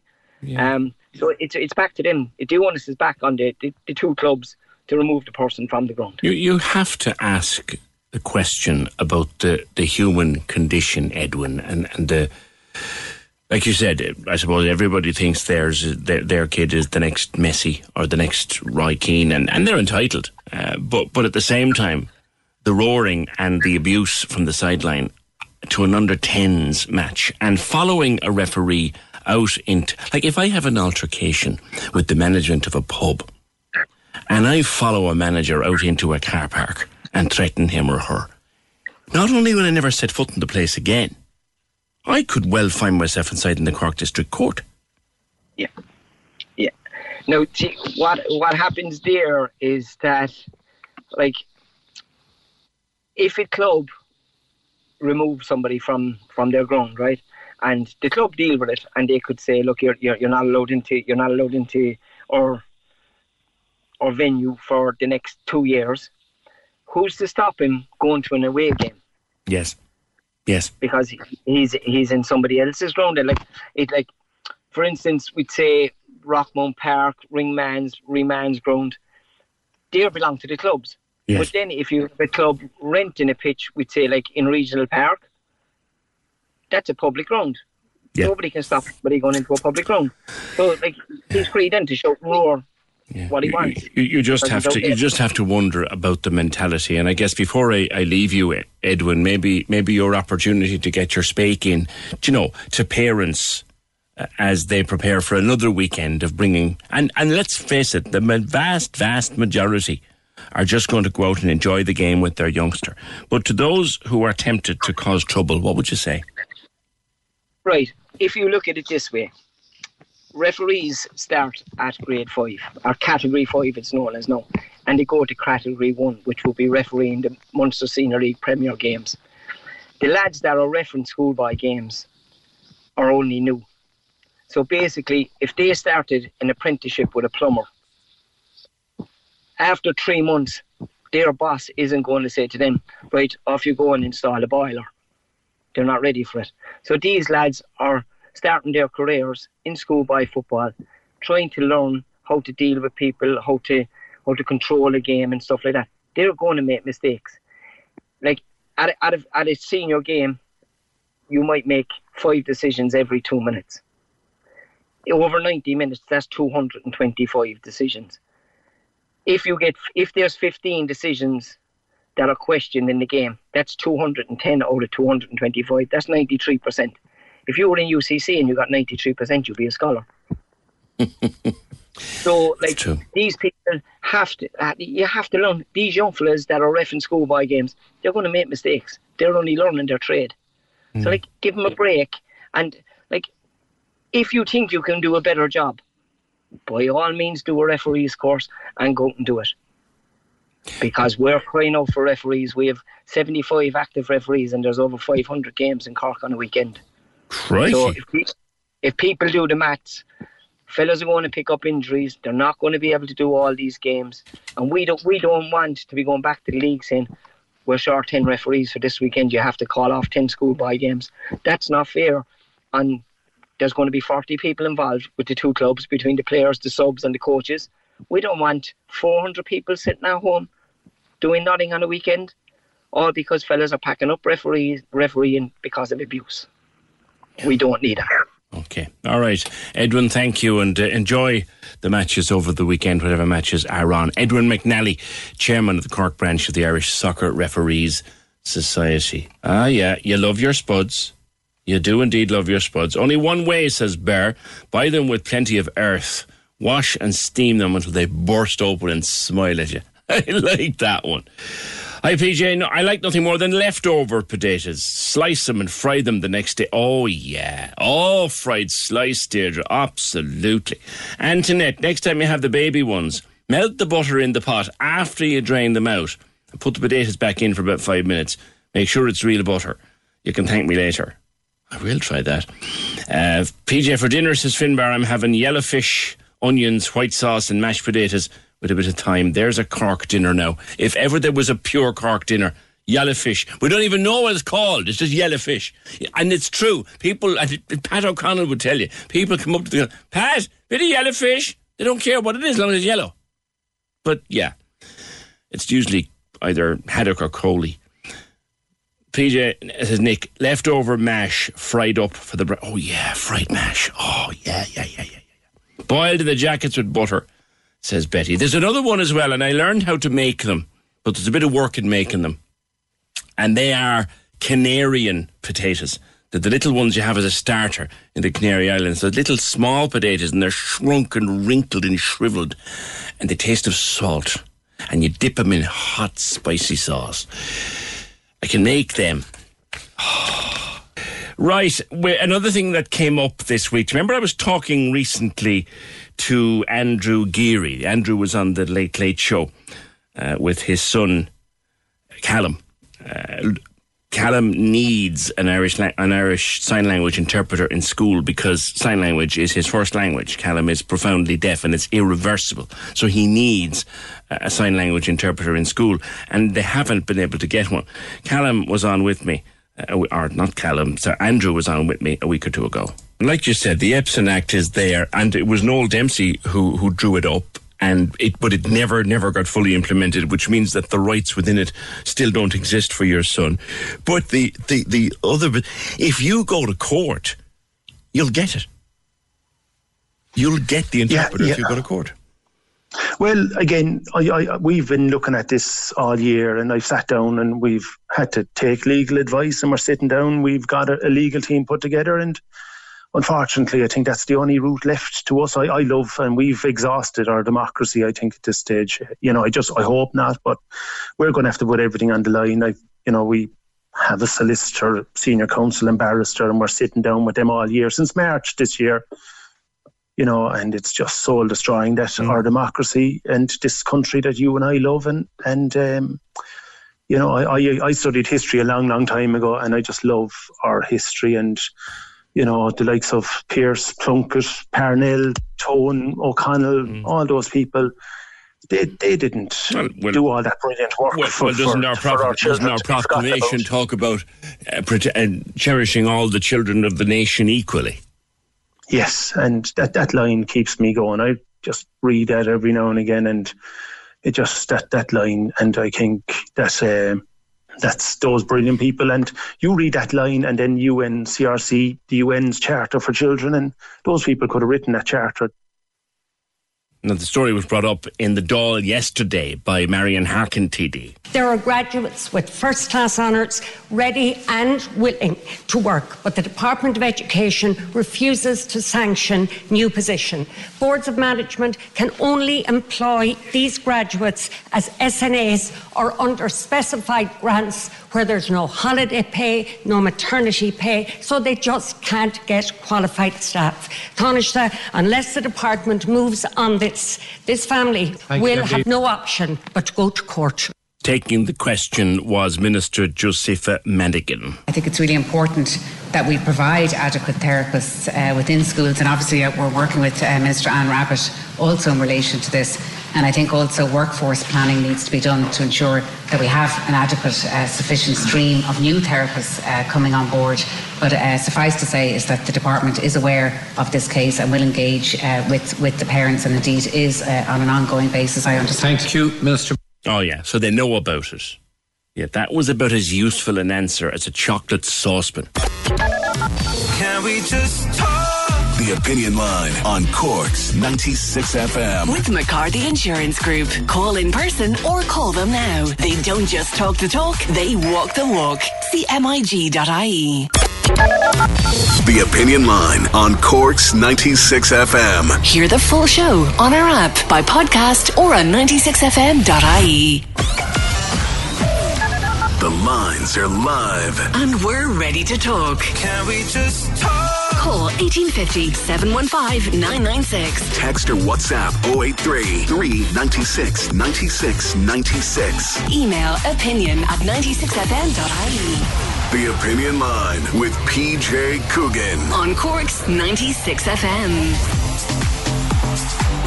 Bubble and squeak. I, I've forgotten what bubble and squeak is. It's obviously, I think it's cabbage and potatoes, and they're, are they fried together in the pan? I'm not sure.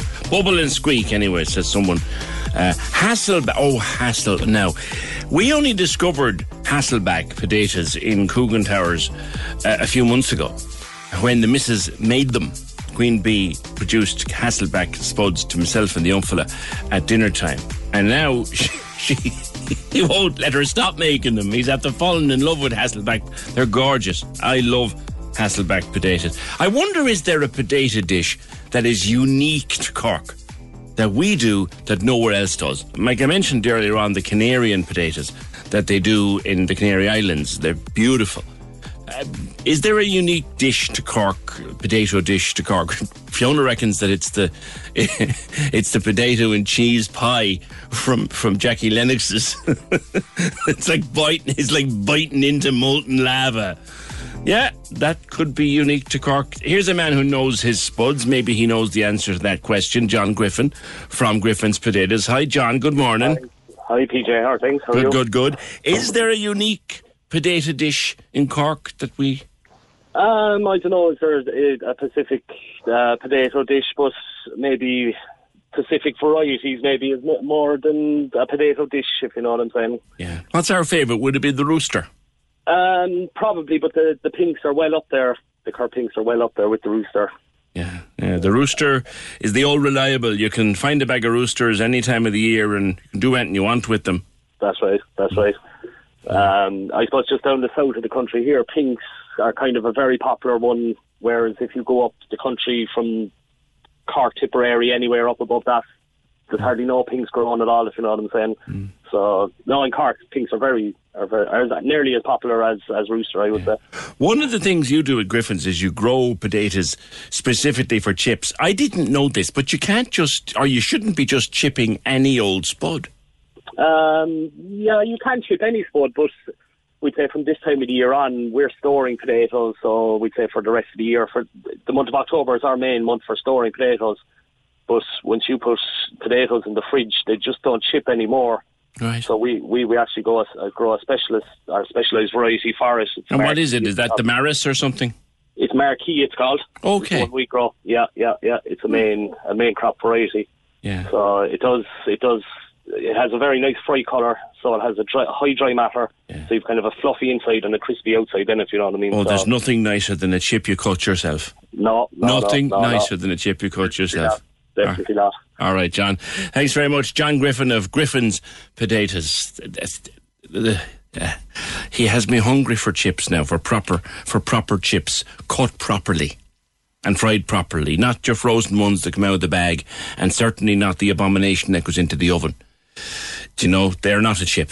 They're a slice of spud that you stick in the oven. They will never be, as long as two legs hang out of my backside, they will never be a chip the, the proper cut chip, the one that you get about maybe five chips out of a large spud, them big yolks, they're a chip. Thanks, John. 1850 715 996. Actually, staying with cooking and food and stuff. Sarah Butler joins me. Hi, Sarah. How are you? Uh, How are you, PJ? Good. Now, you started doing cooking on Instagram during the pandemic because you were out of work and it's taken off for you. It has, PJ. I was a graphic designer for 17 years, self employed, and I specialised in wedding stationery. So that just stopped um, back in March 2020. So after about six months of scratching my head, uh, I always lo- loved cooking and baking.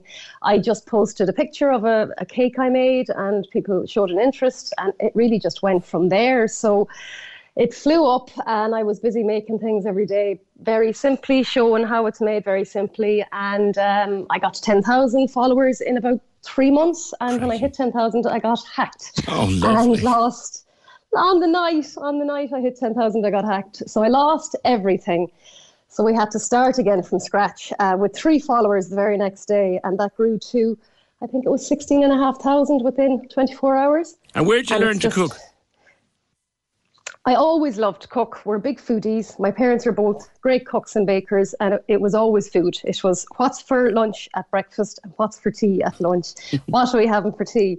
My father was a butcher, fourth generation, um, so it was always food. Always loved it. Yeah. So, what's your particular favourite thing to do with spuds now that we're on the day? With spuds, well, that's it. There, there has to be spuds. I think in every Irish house, it's not a dinner without the spuds. So there's loads you can do. You know, you have your mash, you can make your chips, as you were talking about, but you can also add herbs or spices, do wedges. If you're making your your mash, have a little bit of milk and butter, melt that, and use a whisk to whisk that up and make lovely fluffy spuds. So there's loads you can do. We love spuds in this house. What's impressive about your your Insta is that the recipes are very simple ones that a clown like me can follow, and also very easy for a busy family to follow, and not particularly expensive either. No, that's that's what it's all about. Look, at we're busy here. We're both self-employed, two kids, so that's the problem. People don't have the time to come home in the evening and spend an hour and a half and realize halfway through they don't have certain ingredients. So it's very much about good, wholesome food that's easy to make, but it's the method of doing it, little tips and tricks along the way. Um, so yeah, just keep it simple and you know keep away from the jars and the packets. You can make it all yourself at home with little ingredients. So that's what the book is all about. You're big on weekly meal plans. Yes, um, we we all go shopping and throw everything into the basket and come home and end up dumping a load of food because you, you just don't know come Wednesday what you plan to make. So I always say to people, try and make a plan, write your seven dinners out, do your shop, don't shop hungry because you'll buy a load of stuff you don't need. Um, and stick to that plan. Stick it up in your kitchen so you can see come Thursday what you had planned. And you're going to use all that food and reuse leftovers for lunch, for sandwiches. Um, so, yeah, by, being a little bit more organized, you can really reduce your food waste and have a plan and eat well for less. On food waste, now there's a thing. We, we got one of these little caddies last year and we've gotten used to using it. And what I've noticed is that the bin that the food waste used to go into isn't half the weight it was. We throw out an awful lot of, of, of food. Absolutely, and, we've all done it. We all do it. We're, so busy. It's run in and do the shop quick and throwing everything into the basket, you know. But if you just think about it, okay, I've got, I've made a homemade ham there. Get one big enough so you have loads of leftovers. So you have your your bacon and your cabbage on your Monday, and you have a load of ham left over there for sandwiches during the week, or for a quiche, or for vol au vents. The same goes with chicken. I always say to people on a Sunday cook two chickens and a ham and you have loads of meat there. You know, you, you buy the stuff for the salads, you have that in your fridge, use that in your sandwiches or Mm. to make up, you know, something the next day. And, and you really do find that you have so much less food waste. Um, and, and it does make you feel great at the end of the week when you're not dumping a load of stuff, you know. You have a book coming out, Sarah. Yes, um, I, I took an ocean. Well, it was really down to my followers. They were asking me and asking me, "Will you do a book?" Because all my videos are on video, and it's hard for people to be in the kitchen with kids running around to listen to me. What did she say to do next? So I, I took the notion back in March this year, and I started it. So, with the great help of my publisher's Book Hub in Galway we finally got there and we're getting them back now next week. So I have pre-order on that on my website, sarahbutleratHome.com, and they're flying out. So I'm absolutely thrilled and I designed it all myself. So it's it's my baby. yeah, of course, you had that advantage that you, you the, the design was second The nature to you. Yeah, yeah, it's all worked very well, but it's it's full of practical recipes. There's nothing in there that's crazy. You know, we all buy cookbooks where you might cook one recipe out of it, and then you're going, I don't have, I don't have lemongrass, or I don't have pomegranate seeds, or whatever. Yeah. So it's very real life food. You know. I like that real real life Yeah. food, good ordinary yeah. grub. The website Good again is. Sarah. sarahbutleratHome.com. Okay, Okay. and, and come here. Any plans of going back to the day job, or is this the day job now? I am so busy with this and working with brilliant brands. The, the brands that I've been working with have been so good to me from the very beginning. So I would love to keep going with this. I, I loved the invitations, but I, if I had a cloning ma- machine now, PJ, that would be the ideal situation. Yeah, But I have good. to focus on one thing. So it's it's all good and I'm loving it. Would this ever have happened if it wasn't for lockdown? Absolutely not. No, it's it's it's the, the strangest strangest eleven months. Uh, it's not even a full year since I posted that first picture. Um, it's funny how things turn out, and people are great. You know, they're a great support um, to me and the page. So it's pure mad. It's pure mad. But we'll keep going with You're it. enjoy, you're enjoying every minute of it though, and, and delighted for you, Sarah. Sarah Butler. Can we just talk?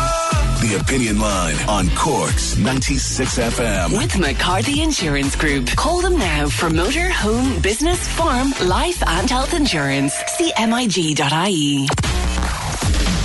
Let's get down, let's get down to business. We're back to the music. The Corks 96 FM Music Panel gives you the power to pick our playlist. Click 96fm.ie now. 96fm.ie now. Just like this. Take the 10 minute survey and you could win a 100 euro Just Eat voucher. The power to pick what we play. Pick what we play. Let's get down, let's get down to business. Join the Corks 96 FM music panel. Find the link on Instagram, Facebook, and Twitter. Or see 96fm.ie. Can we just talk? The Opinion Line with PJ Coogan Call us now, 1850 715 996. on Corks 96 FM. Now we're looking for a dish, a potato dish that is unique to Cork. And I do remember the name of this, Jan. Uh, pandy. Uh, pandy. Mashed potato, right, with thyme and onion and melted butter and some warm milk and salt and white pepper. Mix the whole lot up in a bowl, stick it in the oven, and when the top is crisp. Yeah, I've heard of pandy. Getting a look through the window as to, uh, she's never heard of it. She's shaking her head. Yeah. 1850 715 996. If you're heading through Charleville, look out for a beautiful piece of sculpture. It's like a cube on its side. Gorgeous thing. And it goes by the name of Meitheal, which is a word that we used here all the time at the very start of the pandemic when everybody was coming together and doing stuff for one another. It was before we started fighting about stupid things. People were doing stuff like collecting bits of groceries for people and leaving them at the end of the driveway because so and so up the road was cocooning. And it was the old sense of community, Meitheal. And, and that's the name, that's the inspiration behind this. Ethna Ring, good morning to you. She's there. Pandy. What's that, Ethna? Sorry, I missed You're ma- you're making me hungry there with the pandy. Do you remember it? I do well. Yeah, my my husband Liam, who also works with me, uh, his mother used to make it all the time. I see. It's really co- great comfort food. Yourself and Liam have put this beautiful piece of work together. What was the inspiration for it? Well, it was, as you said, it was to do with the uh, spirit of cooperation. So we wanted to do something very, very simple, but then that you could view on different levels. So the easiest thing was everybody, um, you know, there was lots of packages, there was kindness, there was, um, you know, the community spirit. So we wanted to, to, to put it all into one simple shape. So the idea of the box um, was what we came up with first. Yeah. And then we decided, like, you would look at it, you would see this box uh, slightly on its side on a block of limestone. But then when you looked at it closer, there's other images. There's images of hands. Um, there's four hands clasped in unity. It's almost like a Bridget's cross, Yeah. Yeah. gloved hands. And then when you look at it further, you can see cogs. And that was sort of the call to action, uh, the different volunteer groups that got together um, to organise people. Um, and including all the services, the Gardaí, you know, the hospital, everything, you know, so it really covers everybody that did anything to help anyone. And then when you look at it a little bit closer, then inside in the cogs, you've got little, um, we'll say little stories, uh, small little snapshots of what people did. You've somebody stirring a big pot. You've somebody shopping for somebody, they've a list in their hand. You've got library services packing books into boxes. So it's that whole idea. So, like, you can see it from a distance, you see the box, you get closer then, and you can go down into the nitty gritty, into the details. hmm How was it put together? What's it made of? Uh, the the top three faces, it's like a cube. So the top three faces are made of cast uh, bronze, um, and then underneath, then actually the under part then has um, the COVID nineteen uh, virus, and they kind of echo the shape of the cogs. Now they're made of um, etched um, gilding metal, which is kind of like a sheet bronze Okay. and then it's put together. Then it's it's bolted together, and there's a frame inside it, and then it sits on Munster red limestone. So actually, we used all our techniques, all the different techniques. Um, the etched, uh, the etched gilding metal would be a technique that people that do etching, that do printmaking, they would use that Right. uh, for printing. So we've we've absolutely we've used every skill that we've ever learnt along our way. You know. Yeah, you know, it's beautiful. The, the, the pictures I've seen of it are, are, are gorgeous. How long did it take to put it together? We were really a few months working on it on and off, you know. Um, Um, so it's it's very hard to quantify how much time went into it. Um, you know, so uh, you might spend there was days working on you know the detail took took weeks we'll say really but you know just you couldn't you couldn't spend 10 hours doing it Sure. so we we we've just you know worked on it over the last few months You, you got, Um, you got um, council funding, I believe. We did yeah it was the it was the initiative of um Ian Doyle a councillor he was mayor I think in I'd say at the start of the pandemic um, I'm sure he didn't expect uh, things to be still the way they are. I know things have improved now, but I, you know, Mm. I think he came up with the idea during the first lockdown. But uh, so it was, yeah, it was he who organised it. It was an open competition, so it was open to anyone in the, the county, you know, the Cork County, uh, to apply for it. Do you know when, when, when you see something like that there now just installed in Charleville, what I think of is maybe in 50 years. Um, when I won't be here, and you probably, yeah, you, you, exactly. you probably It's a will legacy. be. I don't know. I, doubt it. no, no, no. I've got the years on me as well. No, it's um, yeah. I think it's it, You know. it's it's almost like um, a snapshot in history. You know, People, You're- you're will come and look at it, and some tour, yeah. some tourist guide will, will stand over it and say, "Well, this is what happened during." Do you remember the famous pa- a, a- a- exactly, a, exactly. a group of school children? Do you remember the pandemic that you read about in your history books? Exactly, hopefully, and hopefully they won't even be interested because it won't have that long-lasting impression on them, except that they'll enjoy the looking at the piece. You know, They'll read about it. Like, Um, they'll read about it like we did about 1918. Yeah. Exactly, yeah. And I think it's kind of quite timely now because, as you said um, in your introduction, that there is a little bit of kind of um, disquiet around at the moment. And I think this is actually for everyone. It's very, very positive. Yeah. Um, when all the whatever they're going to do to, you know, um, as a as a gesture towards the people that worked, you know, during the COVID times, um, I think the, if the money will be spent, you know what I mean, that like say this will be something that'll be long lasting Yeah. and it's for everyone. So I think you know. I look, I look forward to a closer look the next time I'm travelling through Charleville. Thank you very much. Uh, that's uh, Ethna Ring. Uh, herself and her husband Liam Lavery put that beautiful piece of work called Meitheal together, and it is now on display in Charleville. Ian Doyle was amazing, says a call. He did great things for the civic life of Charleville, particularly for those with disabilities. Do you know what I'm going to do? If I'm going to take a break, and then I'm going to clear some of the held over comments to do with the organ retention because we've got them since early on, and some of them are very, very uh, comprehensive comments. So I want to do that next.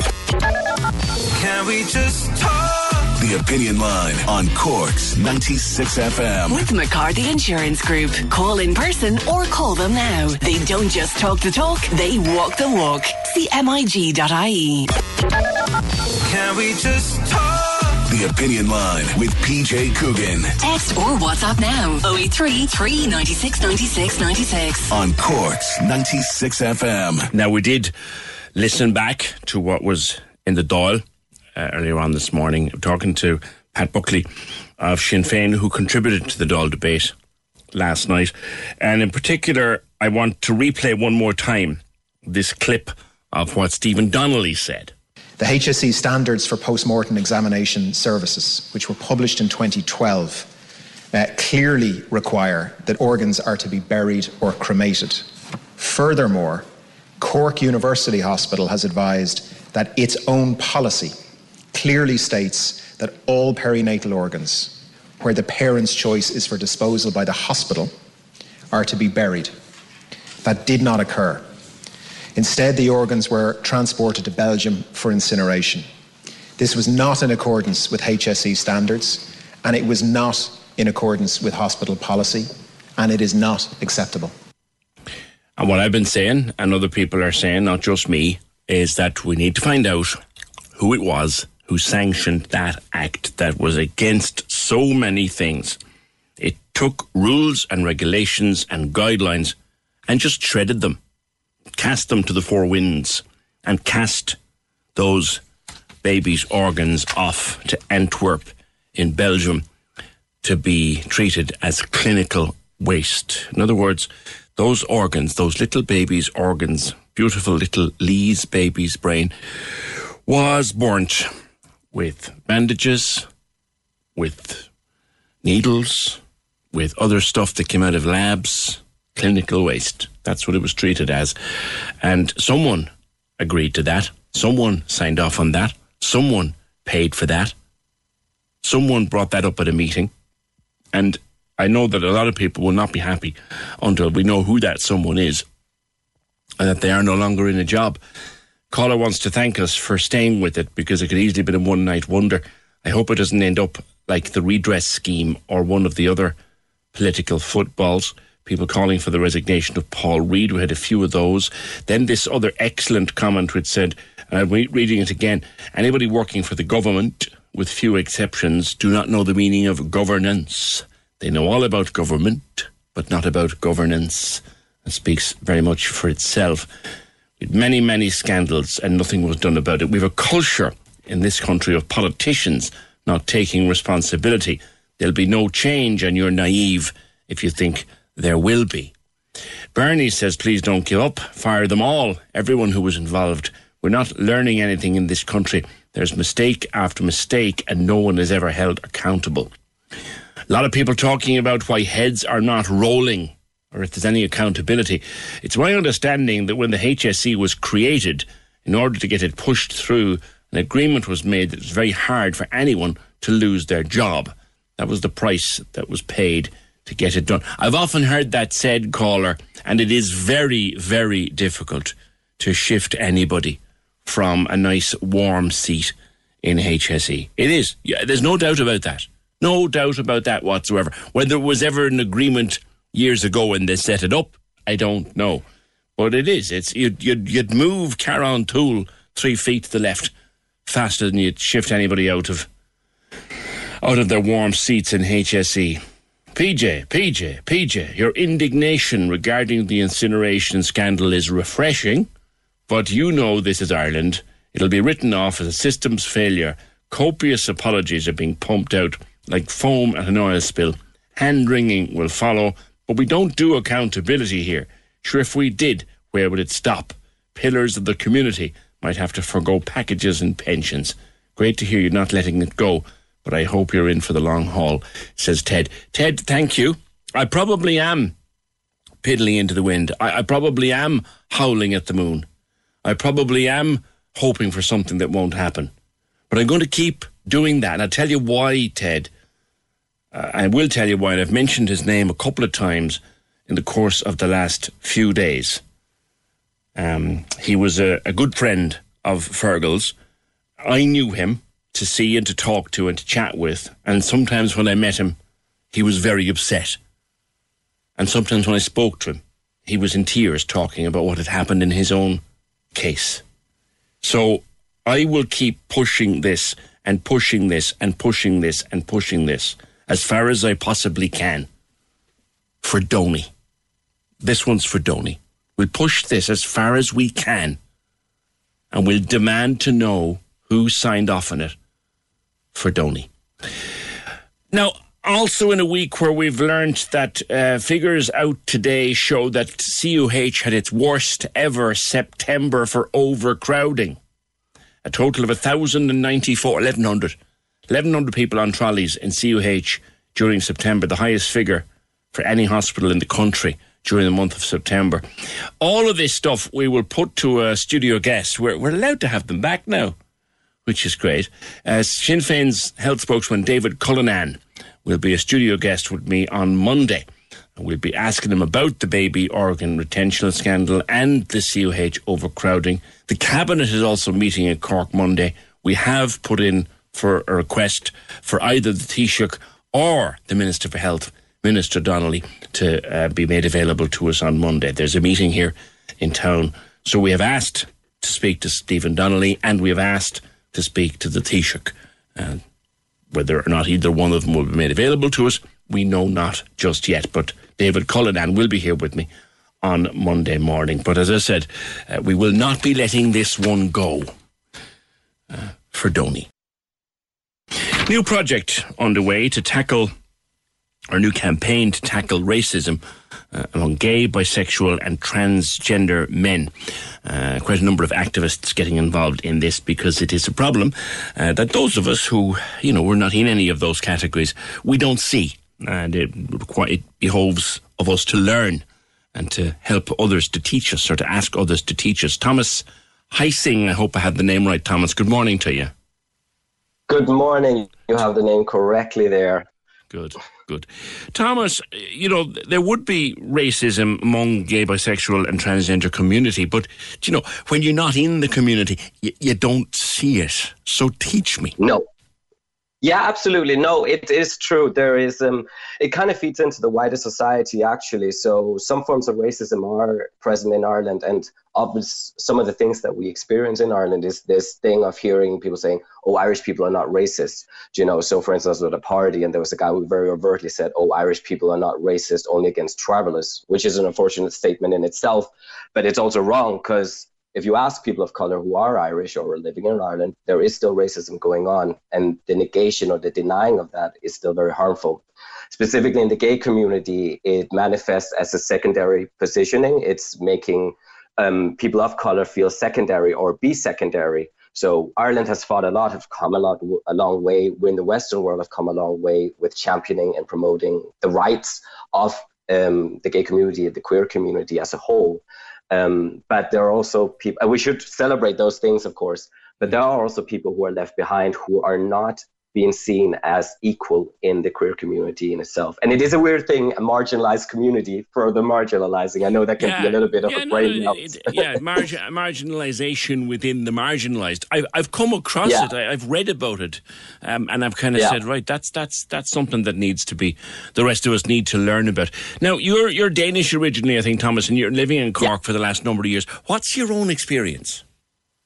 My own experience is actually quite positive here in Cork, I must say myself. It's funny because most people would think of Scandinavia as being very progressive and stuff like that, but um, racism, xenophobia is very casualized in Denmark, for instance. So coming over to Cork, I felt a huge welcoming by, um, but I've been involved in many things here in Cork, with networking organizations, but also the queer community. I become, I, I strive to be very visible as well. So it is that I can also represent, you know.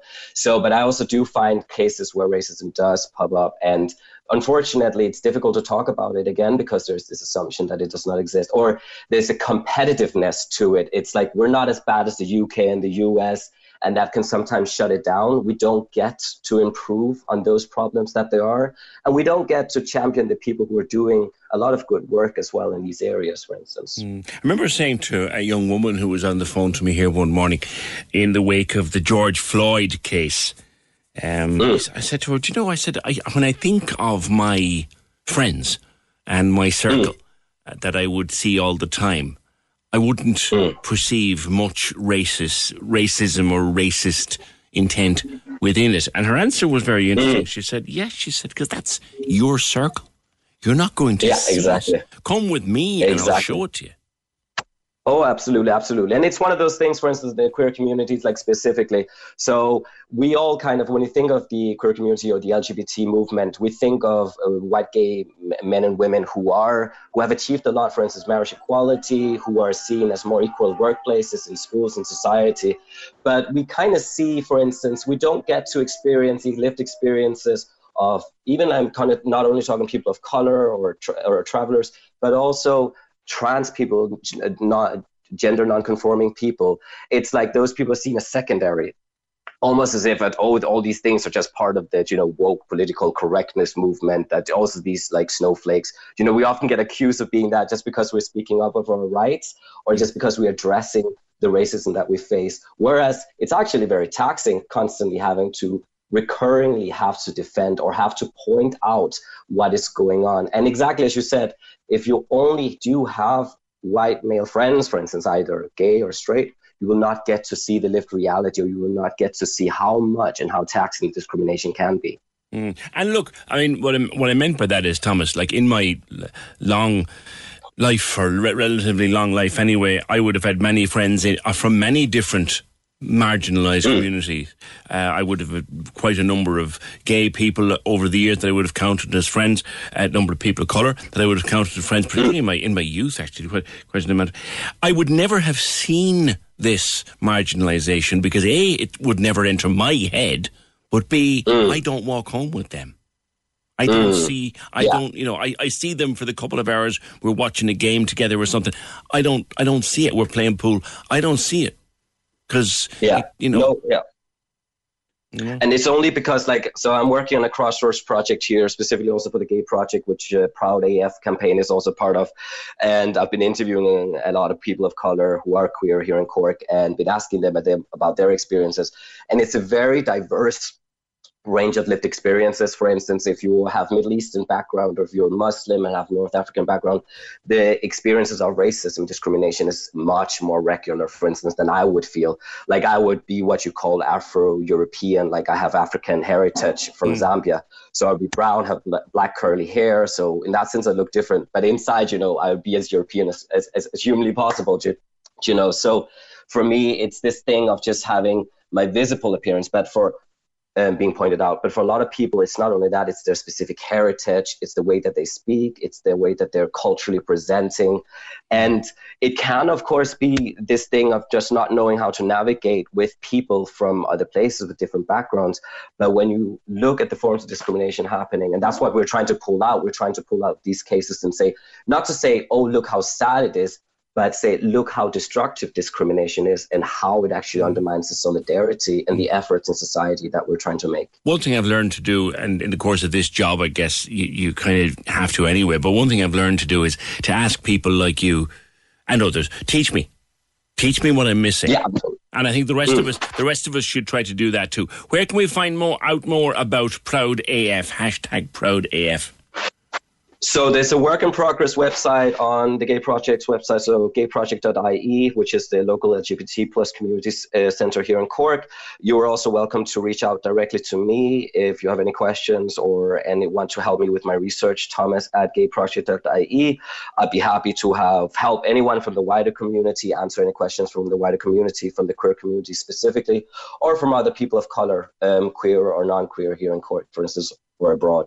All right, listen, good luck with the project. Thank you very much. That's Thomas Heising, originally from Denmark, living in Cork last number of years. Uh, pr- hashtag proud AF. Let's learn about what people go through rather than deciding that we know. is probably the best thing to do. 1850 715 996. Now, up in St Mary's Primary Care Centre, there was a lovely concert yesterday. It was kind of a celebration of the fact that we can do this again. It was a community concert and the first musical gathering for the Mayfield Men's Shed. Such a wonderful organisation, the Men's Shed. And also the Michael Has Band. Uh, it was the first time in nearly two years that they got together. Uh, Moraid was there and she sent us a package to hear what it was like for the opinion line. When we meet, we just play what, whatever anybody wants to play themselves. So we do have a mixture of Irish traditional. We have a, a bit of jazz. There's a bit of everything, you know. It's just a bit of fun for a lot of guys and the girls. We have one girl in the group at the moment, uh, so we're not uh, targeting ourselves as a men's group. We are just a group. So we do encourage females to come in. That is you brilliant. Know? And I suppose it's been nice to be all together as well after what's been a really tough 18 months for everyone. Well, what we did was um, when we couldn't rehearse together, I set up a Zoom on my own laptop and um, I gave all the lads the codes for the coordinates for it. And we all, a bunch of us met every Thursday and we played some bits of music, but it wasn't easy because some of the lads were using laptops and some were using phones, and there was slight time sinks. But we also, I also set up a, an app on the phones, and lads recorded individual pieces and played them. And then we just got together every Thursday and had a chat and discussed them, and that kept us going until we got to get back into Kerrigan Hall, which was kind of maybe two, three weeks ago. So my name is Joanne McNamara and I'm a community worker in the Cork North Community Work Department in the HSE. Today's event is a community music at lunchtime event in St Mary's Health Campus and it's to mark the end of a month long a health uh, month of activities that were organised by the eight community health workers that we have across all of the north side of Cork City and we also have projects in Youghal, in Mallow and in Fermoy. So it's to mark the end of that month and to celebrate community music and get people active and get people connected. And now there's two different bands playing here today. The second one are just setting up. But tell me a bit about the Has Band. So, Martin's Music Has Band, standing for Health Action Zone, were established by a colleague of ours, Martin Ahern, uh, a number of years back, and they have grown in size. Um, and our colleague passed away, unfortunately, during COVID, and we weren't able to mark his passing.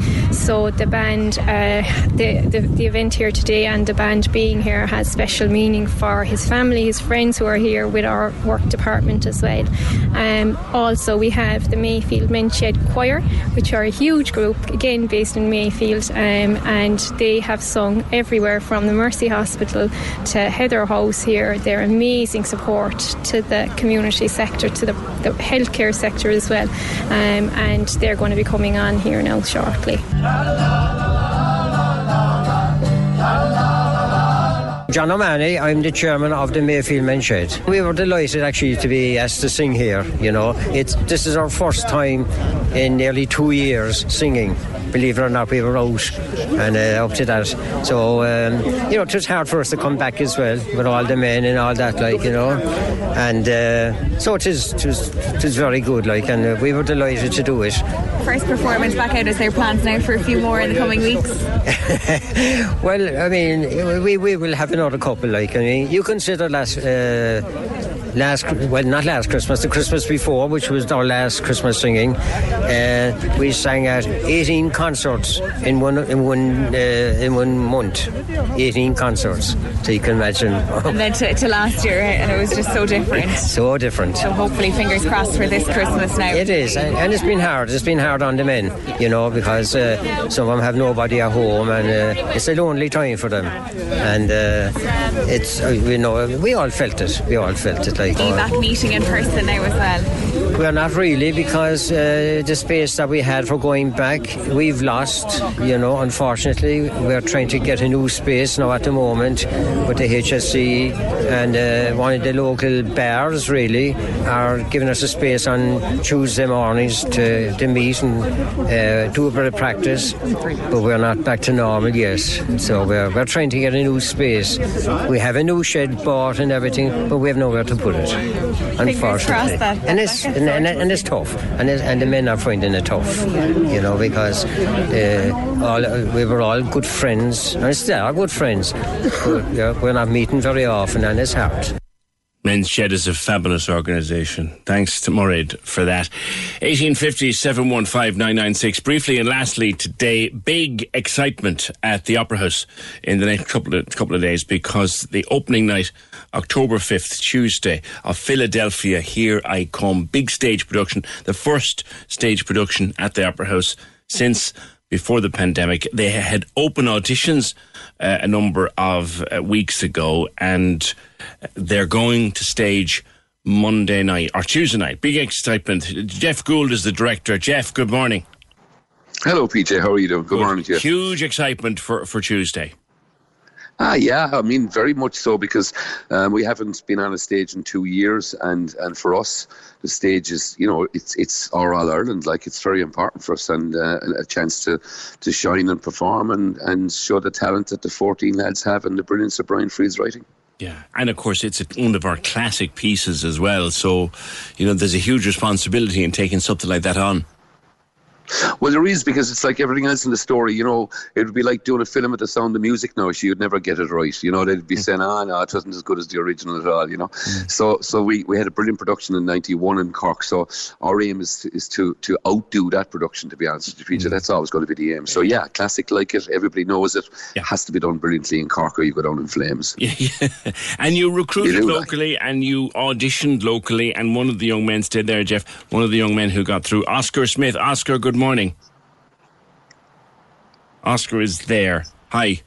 Hiya. Hiya. Student from Ashton. Got yourself a part in Philadelphia here, right? Come. Are you nervous over the weekend now? I was, yeah, yeah. When I was auditioning, it was very nerve wracking because I didn't know there's. And when I came into the rehearsal room, there's such a star of cast, and I was my nerves are up. And this is my first professional production, Right. um, and it's great to be part of like such a big thing in Cork as well. Yeah. You're very young to get a big part in a show like this. Uh, um, are you acting since you were a kid? Yeah, I started acting when I was about 12, I'd say, and then started doing stage schools and you know the usual in Cork, and then I decided I want to take this seriously and do it after school. Yeah. Right. Who's your favourite actor in the whole wide world, or have you got one? I would like to say Cillian Murphy. I think because he's from Cork, and it kind of gives me a bit of hope. ah, listen, you know what? When, we're producing them of that quality, you might only be following in his footsteps one day soon. Good luck know, yeah. with the production. Break a leg, as they say, not not literally, metaphorically, on Tuesday night. Have a good production, Oscar. Jeff, have a great. How long is it running for? Two weeks. It runs until the 16th of October, so there's plenty of time to get there. And there's a number of matinees as well. Okay. So it's well worth seeing, not to be missed. Um, it'll be great to get back into the theatre for some, for some some performances. So, best of luck. But yeah, I mean, even from the audience's point of view, to get Yeah. back out again and, Exactly. and share an experience is, is really important rather than sit and watch and Netflix on your own.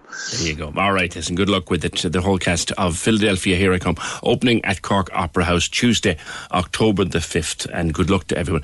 I'm going to get along to see that. I'm so looking forward to going back to watch a play in a theatre. It's, it's been so long. Whew, what a week. What a busy week. I'm going for a bowl of spuds to replenish my energy. and I'm going to see James Bond on Sunday. And whatever you do for the weekend, enjoy. Program edited by Fiona Corker and produced and researched by Fergal Barry. And we'll see you Monday just after nine.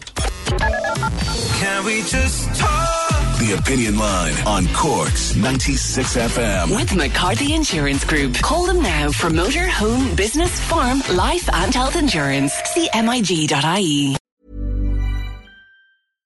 Subtle results, still you, but with fewer lines. Botox Cosmetic, onabotulinumtoxinA, is a prescription medicine used to temporarily make moderate to severe frown lines, crow's feet, and forehead lines look better in adults. Effects of Botox Cosmetic may spread hours to weeks after injection, causing serious symptoms. Alert your doctor right away as difficulty swallowing, speaking, breathing, eye problems, or muscle weakness may be a sign of a life threatening condition. Patients with these conditions before injection are at highest risk. Don't receive Botox Cosmetic if you have a skin infection. Side effects may include allergic reactions, injection site pain, headache, eyebrow and eyelid drooping, and eyelid swelling. Allergic reactions can include rash, welts, asthma symptoms, and dizziness. Tell your doctor about medical history, muscle or nerve conditions including ALS or Lou Gehrig's disease, myasthenia gravis, or Lambert-Eaton syndrome and medications, including botulinum toxins, as these may increase the risk of serious side effects. For full safety information, visit BotoxCosmetic.com or call 877-351-0300. See for yourself at BotoxCosmetic.com.